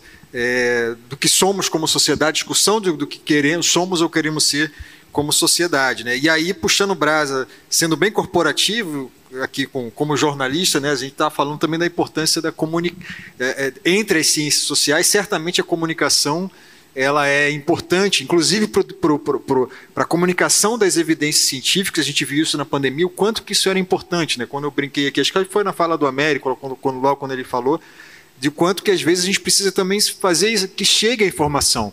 E a gente viu no, num ambiente extremamente polarizado como é difícil que a informação chegasse. É, era evidência científica, empírica, é, o melhor da ciência sendo produzida, mas ainda assim isso não necessariamente chegava nos hábitos de população. Isso tem muito a ver também com com a forma como a gente comunica. Então, eu queria ouvir de vocês também um pouco como é que vocês entendem essa importância da comunicação. Estou só colocando mais complexidade aqui para vocês, mas eu sou só o moderador, vocês que vão responder, então tudo bem. É, então, e entendendo também, né, é, é trazendo um pouco e voltando aqui o debate, né, desse, de tudo isso que a gente falou. Mas como a gente vai ter só mais uma rodada, eu não, eu vou, eu vou teve uma pergunta aqui para o Heitor e outra para o Américo, então eu vou ler para vocês, tá? Mas os temas ficam aqui na mesa para todos.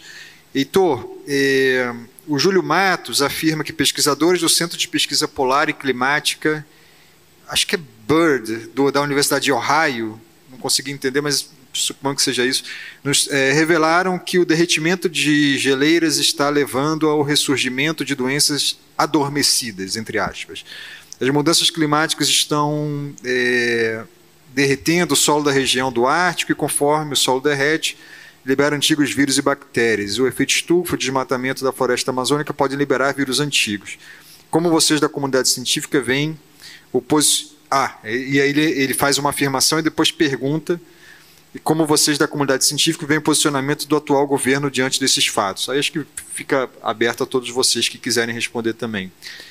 Ah, e o Marcelo Graco acho que é Graco aqui, perdoa se eu li errado.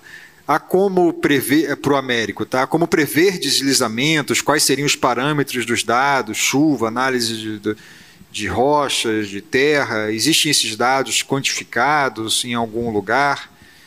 É, ele afirma, ele é da área de ciência da computação, afirma que nunca encontrou.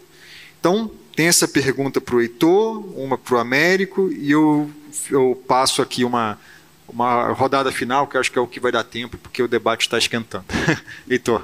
É, tá bom. Tentando responder essa questão da microbiologia, do derretimento das geleiras, É, primeiramente, isso hoje é monitorado. Né? Na, Antártica é monitorado, o Brasil tem projeto nisso, né, de monitorar em áreas de degelo a microbiologia do ar e também da água de degelo. Né? Então, isso é feito hoje. Na Groenlândia, no hemisfério norte, tem vários grupos de trabalho envolvidos com isso. Aqui na UERJ, eu tenho uma aluna que faz exatamente esse trabalho, não na Antártica, nem na Groenlândia, mas no manto de gelo mais próximo de nós, que são os Andes. Né? Grande parte da Cordilheira Andina está sob forte processo de degelo. Essas, esses vírus, bactérias, todos eles potencialmente podem estar guardados nesses ambientes, porque o gelo ele funciona como um reservatório da atmosfera. Né? Então, ali tem muito material que nós desconhecemos. Na Antártica, você sabe, a Antártica é um continente que é 1,6 vezes maior do que o Brasil, duas vezes maior do que a Austrália, e tem uma espessura média de gelo de 2,5 km. Então você tem uma ideia da massa de gelo que é isso. Ali embaixo, você pode encontrar bactérias, fungos e outros patógenos que viveram em épocas glaciais muito distantes, né, que a gente não conhece, nunca sequenciou, tem total desconhecimento. Né? É praticamente um outro ambiente. Né? Mas isso é monitorado pela comunidade científica. No caso do Ártico, isso é um problema maior, porque no, no, no solo congelado, que a gente chama de permafrost, você pode encontrar é, cadáveres de animais da última fase glacial e esses animais seriam hospedeiros de vírus e bactérias. Então, é, isso é uma problemática maior para o hemisfério norte, até onde sabemos hoje. Então, existe sim um programa de monitoramento. Isso é uma realidade, porque nós, seres humanos, é, é, a gente vive em sociedades organizadas apenas nesse, nesses últimos 7 mil, 8 mil anos, 10 mil anos no máximo. Né? Então, a gente não conhece exatamente é, o que ocorreu nas outras fases quentes que esse planeta passou. Né? Então, é, isso é uma realidade que hoje nós estamos diante dela. Né? Então, existe trabalho de monitoramento para isso, com certeza. Tá? É, o Brasil, inclusive, está. É, nosso grupo aqui da UERJ tem uma linha que trabalha com isso também. Ah, só voltando para não perder a temperatura, como você falou, né? já estão falando de temperatura, de derretimento. É, sobre essa questão da tecnologia ainda, é, e a, de como que a gente vê ela no futuro, né? Porque eu fico me lembrando de uma coisa, quando eu era adolescente, o futuro que, me, que era apresentado para mim nos filmes, nas revistas, é diferente do que eu vejo hoje. Né? Eu lembro de que, quando eu era adolescente, eu via uns programas que, eu, que a comida era você apertar um botão e saiu um tipo uma pílulazinha. Essa era a minha alimentação diária. E hoje eu vejo uma coisa completamente diferente. Eu vejo todo mundo querendo uma comida orgânica. Eu vejo as pessoas buscando algo mais natural. Né? Então, veja bem, a tecnologia e a sociedade, elas não se desenvolvem linearmente. São indas e vindas. Né? Hoje, a gente não busca, não busca mais algo tão tecnológico para comer. A gente busca algo mais natural, mais simplório, mais, mais, mais do passado. Né? Então, é, esse processo é um processo muito complicado da gente tentar entender como é que vai ser o futuro também, porque ele tem essas indas e vindas né, na nossa forma de pensar e agir na vida. Né? Perfeito. Mônica, por favor. É, também colocando mais lenha na fogueira né, da discussão do emprego, eu concordo que na hora que vem a mudança, ela causa um susto. Isso já aconteceu lá na Revolução Industrial. Todo mundo achava que ia ficar sem emprego na Revolução Industrial. E a sociedade se reinventou. E ela vai se reinventando. Nós vamos passar por essa mudança sim, e a gente lamenta porque as pessoas mais carentes que vão sentir mais essa mudança, aquele que pode se tem gordurinha ali para queimar, consegue se reinventar, vai conseguir sair dessa, mas é uma mudança que é inevitável hoje. Não tem mais como a gente voltar atrás. E eu concordo com você também, eu faço nutrição e a professora fala muito isso. Vocês têm que ser nutricionistas diferenciados, porque logo, logo vai ter um software que vai determinar o percentual de gordura e vai dar a dieta para a pessoa, o que ela tem que fazer para emagrecer. Então, se você não for um nutricionista diferenciado, você não vai ter lugar no mercado. Então, é muito isso. Como cada área vai atrair o seu público. Aquele médico que só olha raio-x nem olha para o paciente, muitas vezes você sai de lá e fala, mas que porcaria de médico é esse? Eu vou procurar um outro médico. Né? Então, eu acho que tudo isso vai se adaptando. Vai levar um tempo? Vai, precisa de políticas fortes, de legislação forte, para ir fazer com isso que a velocidade diminua um pouco, não vá tão rápido. Mas não vai ter jeito, vai acontecer e a sociedade vai se reinventar. Tá? Obrigado, Mônica. Eu estava, só para dar um pitaco aqui também, eu sei que eu sou só o moderador, mas pensando como jornalista, a gente vê isso no jornalismo, é que às vezes a gente acha, é, tem vários exemplos, claro, né, do profissional que vai ser substituído pelo robô ou pelo software.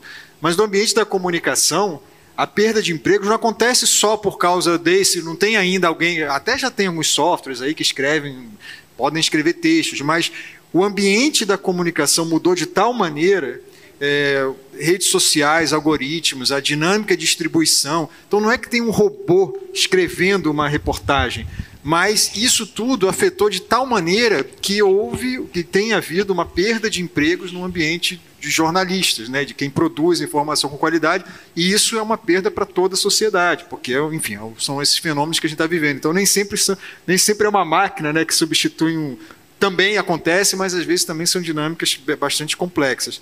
Mas, Robson, eu queria que você entrasse nesse debate, mas também eu queria, eu estava lembrando, é, e aí, assim, como, como representante aqui do setor privado, tem toda essa discussão também, está falando de discussão ética da ciência, do setor público, mas tem também uma discussão fortíssima né, sobre a ética das empresas privadas.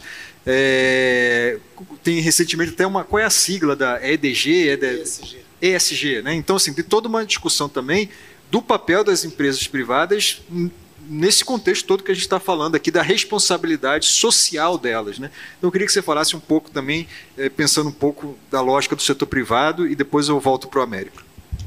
Perfeito. É, é, legal você trazer essa, essa questão do ESG, né, que é o Environmental Sustainability e Governance. Co é, já começa a ser cobrado de maneira bastante assim forte para as corporações esse posicionamento em relação a esses, temas de sustentabilidade, né, responsabilidade ah, socioambiental e a governança disso dentro do ambiente corporativo. Porque a visão que a gente tem é, de empresas é esse monstro, né, ultracapitalista que nos devora e nos transforma em, em produtos e nos enfia produtos né, pela mente adentro, né, depois então goela dentro. Tem essa visão e acontece que é, existe esse movimento para, não, não de certa forma, não somente frear, mas de tornar essa, esse posicionamento das empresas um pouco mais aderente às necessidades da, da, da sociedade. Né? Então, quando você fala, olha, é importante ter um foco em, em, que as empresas tenham foco em diversidade e inclusão nos seus corpos é, de colaboradores. É importante que as empresas é, tenham é, monitorem a sua cadeia de suprimento falando aqui de, de resíduos né, e microplásticos e tudo mais. Então, já se começa a cobrar esse tipo de, de, de posicionamento, não só da indústria, né, da indústria química, enfim, de, né, de, de automóveis, mas também do próprio varejo, inclusive.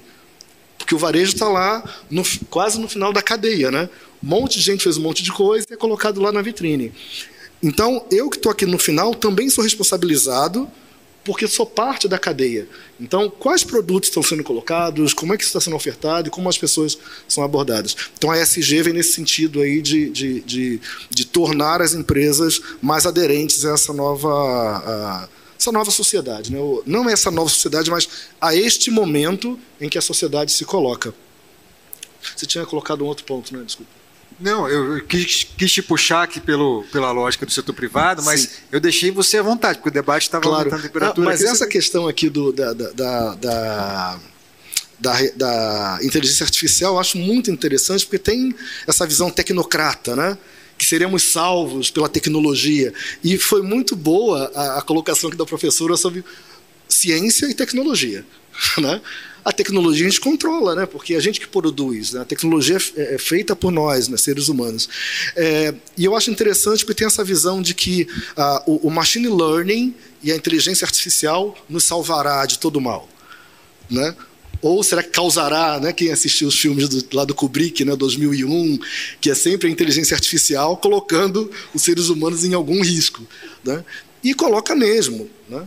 Mas, por outro lado, falando aqui da comunicação, quem, ainda, quem não está se beneficiando, por exemplo, quando está escrevendo alguma coisa lá no, no, no, no, editor de texto, ele diz: Ó, aqui está um, um erro de gramática. Já é um robô fazendo isso e tirando, eventualmente, um revisor da, da rodada.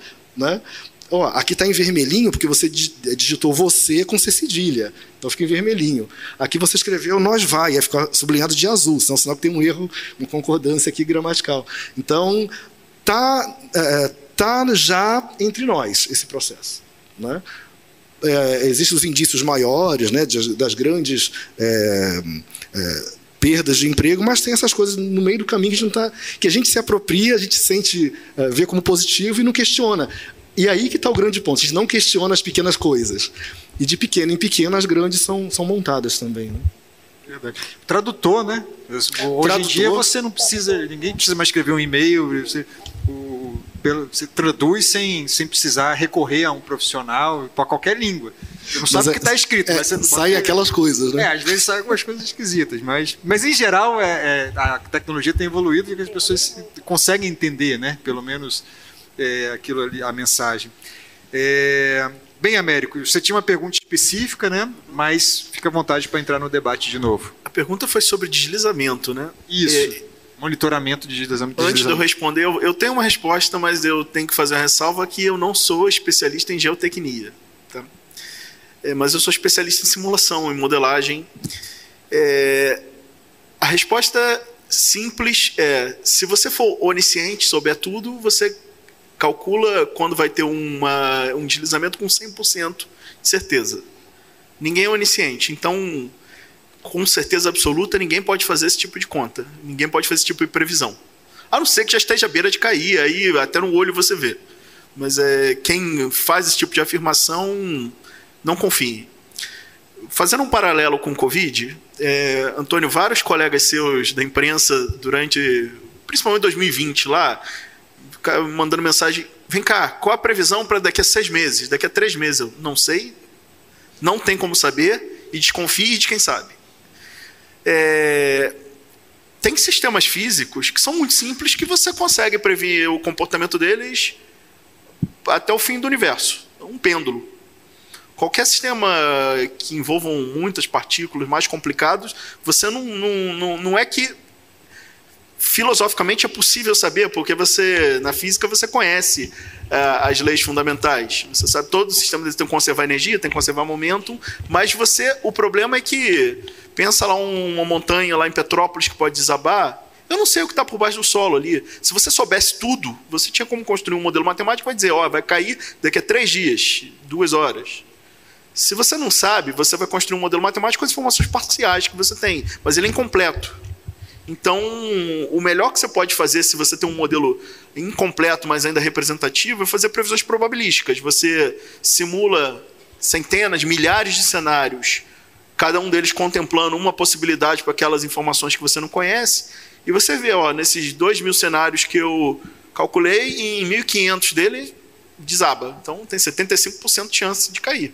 É o melhor de que você pode fazer e também na previsões de epidemia, também no curso da epidemia, se você tem, se você soubesse como cada pessoa no mundo se comporta, qual a quantidade de vírus que ela expele quando está falando ou espirrando, é, qual a distância que ela teve de alguém, você, você diria, tá? Eu, eu sei que amanhã vão ter tantos casos de Covid novos, tanta. E, mas se você não sabe, você vai fazer um modelo com as informações que você tem ele é incompleto, deficiente. O que ele pode é te trazer uma luz, né? É, você fazer uma análise com um modelo incompleto, porém representativo, é muito melhor do que palpite. É, mas não, se pode pensar que, que é uma ferramenta, é, é, um oráculo que te diz qualquer coisa. A mesma coisa vale, acho que, para qualquer simulação computacional de sistemas complexos que você faz com informações limitadas, como, por exemplo, o desabamento de uma encosta. Tá? Perfeito. E, é, de fato, acho que também os jornalistas precisam se desenvolver melhor nesse sentido de comunicar melhor, entender né, essa, essa questão da ciência, muitas vezes, acho que vocês, pelo que eu aprendi aqui de vocês, talvez na maioria das vezes, é muito mais uma tentativa de entender a realidade, ou no caso estimativas, de projetar o futuro, e por muitas vezes tem que ter uma humildade na comunicação, dizer assim, essa aqui é a melhor previsão possível, né? Mas as pessoas que querem depois é, ter aquilo, eu lembro no caso da educação que eu cobri muito, né, do vamos abrir ou fechar escolas. Aliás, esse ambiente aqui foi certamente afetado. Então, qual era a melhor evidência possível? E em vários momentos do debate, talvez até hoje, a melhor evidência possível ela não é uma evidência que você vai lá e vê assim, é A ou B. É tanta variável envolvida né, que você precisa. É, é, a ciência não vai te trazer a resposta para uma tomada de decisão tão difícil quanto essa, que é em que momento vamos abrir, vamos fechar, vamos para o remoto, vamos voltar presencial, enfim. É, Posso... Bem, claro. Uma previsão desse tipo, por exemplo, faz uma diferença. Não sei se tem alguém aqui do hospital do Pedro Ernesto, mas deve fazer muita diferença lá para o planejamento deles. Olha, a gente tem uma expectativa de entre 300 e 500 casos internados na semana que vem. Do que, olha, a gente tem uma expectativa de 30 mil pessoas procurando não importa que o número vai ser 493 e estava entre 300 e 500. Não importa se é 288, ficou um pouco abaixo. Agora, é crucial saber, é na faixa de centenas, não é na faixa de dezenas de milhares. Então, esse tipo de informação é que é muito que modelagem de sistemas complexos pode trazer numa situação de crise que ajuda apesar é, acontecia muito com a gente lá. Peraí, vocês acertaram hoje, oba, oba. Outra semana a gente dizia que era tanto, ficava um pouco abaixo, ó, oh, vocês estão exagerando, ou ao contrário, pior ainda quando é, ó, oh, vocês estão errando para baixo. Então diz que tanto fica 10% acima, eu tô com eu ficava feliz quando caía dentro da faixa que a gente botava lá, um pouquinho abaixo, um pouquinho acima, eu estava igualmente feliz. Eu ficaria muito preocupado se eu dissesse é, centenas e aparecesse dezenas de milhares em fevereiro desse ano com o Omicron, eu dei uma entrevista que é, eu fiz duas previsões, uma acertei a faixa, outra errei. Felizmente eu errei, eu exagerei. O, modelo exagerou porque tinha poucos dados para treinar ele. Então deu uma projeção que podia chegar até 600 internações em UTI em uma semana e ficou em 300 e muito. Eu fiquei feliz primeiro porque ficou menos do que pensava, mas é, é, ficou abaixo da faixa. A faixa, o mínimo que se esperava para uma semana depois, na nossa previsão lá, era uns 20 casos a mais. Só que aí eu tive gente falando, ah, você errou ali, ó, tá vendo? Que bom que eu errei. tipo, mas não errei no um olhar grosseiro, tipo, seria muito pior eu falar 600 e acontecesse 30. Aí o hospital se preparou para nada, ou 600 vezes 6 mil é, 600, até 600 e veio ali 200 a menos, mas estava numa faixa de uns 20 a mais do que aconteceu até uns 200 a mais, eu acho que é o que se pode fazer nesse tipo de previsão. Então, o pessoal de geotecnia pode dizer melhor lá na pergunta do deslizamento de encosta o que se pode fazer, mas a essência é isso. É, com informações limitadas, o que você pode fazer é uma previsão limitada, mas até uma previsão limitada pode ser útil se, se usada de maneira correta, interpretada de maneira correta. Perfeito. É, a gente vai encerrar agora o debate. vou passar a palavra final para vocês, uma fala final de dois minutos, pedindo que seja bem curta aí, uma fala de, de finalização mesmo. E agradecendo já antecipadamente a todos que enviaram perguntas, pedindo desculpas aos que eu não consegui ler é, é, convidando vocês para os próximos debates. Já vou ler aqui o próximo, a nossa próxima, a próxima mesa prevista para a semana seguinte, mas antes eu passo a palavra aqui de novo, Heitor, dois minutos de considerações finais. Ah, bem, foi um privilégio estar aqui com vocês, aprendendo tantas coisas legais nesse debate interessantíssimo.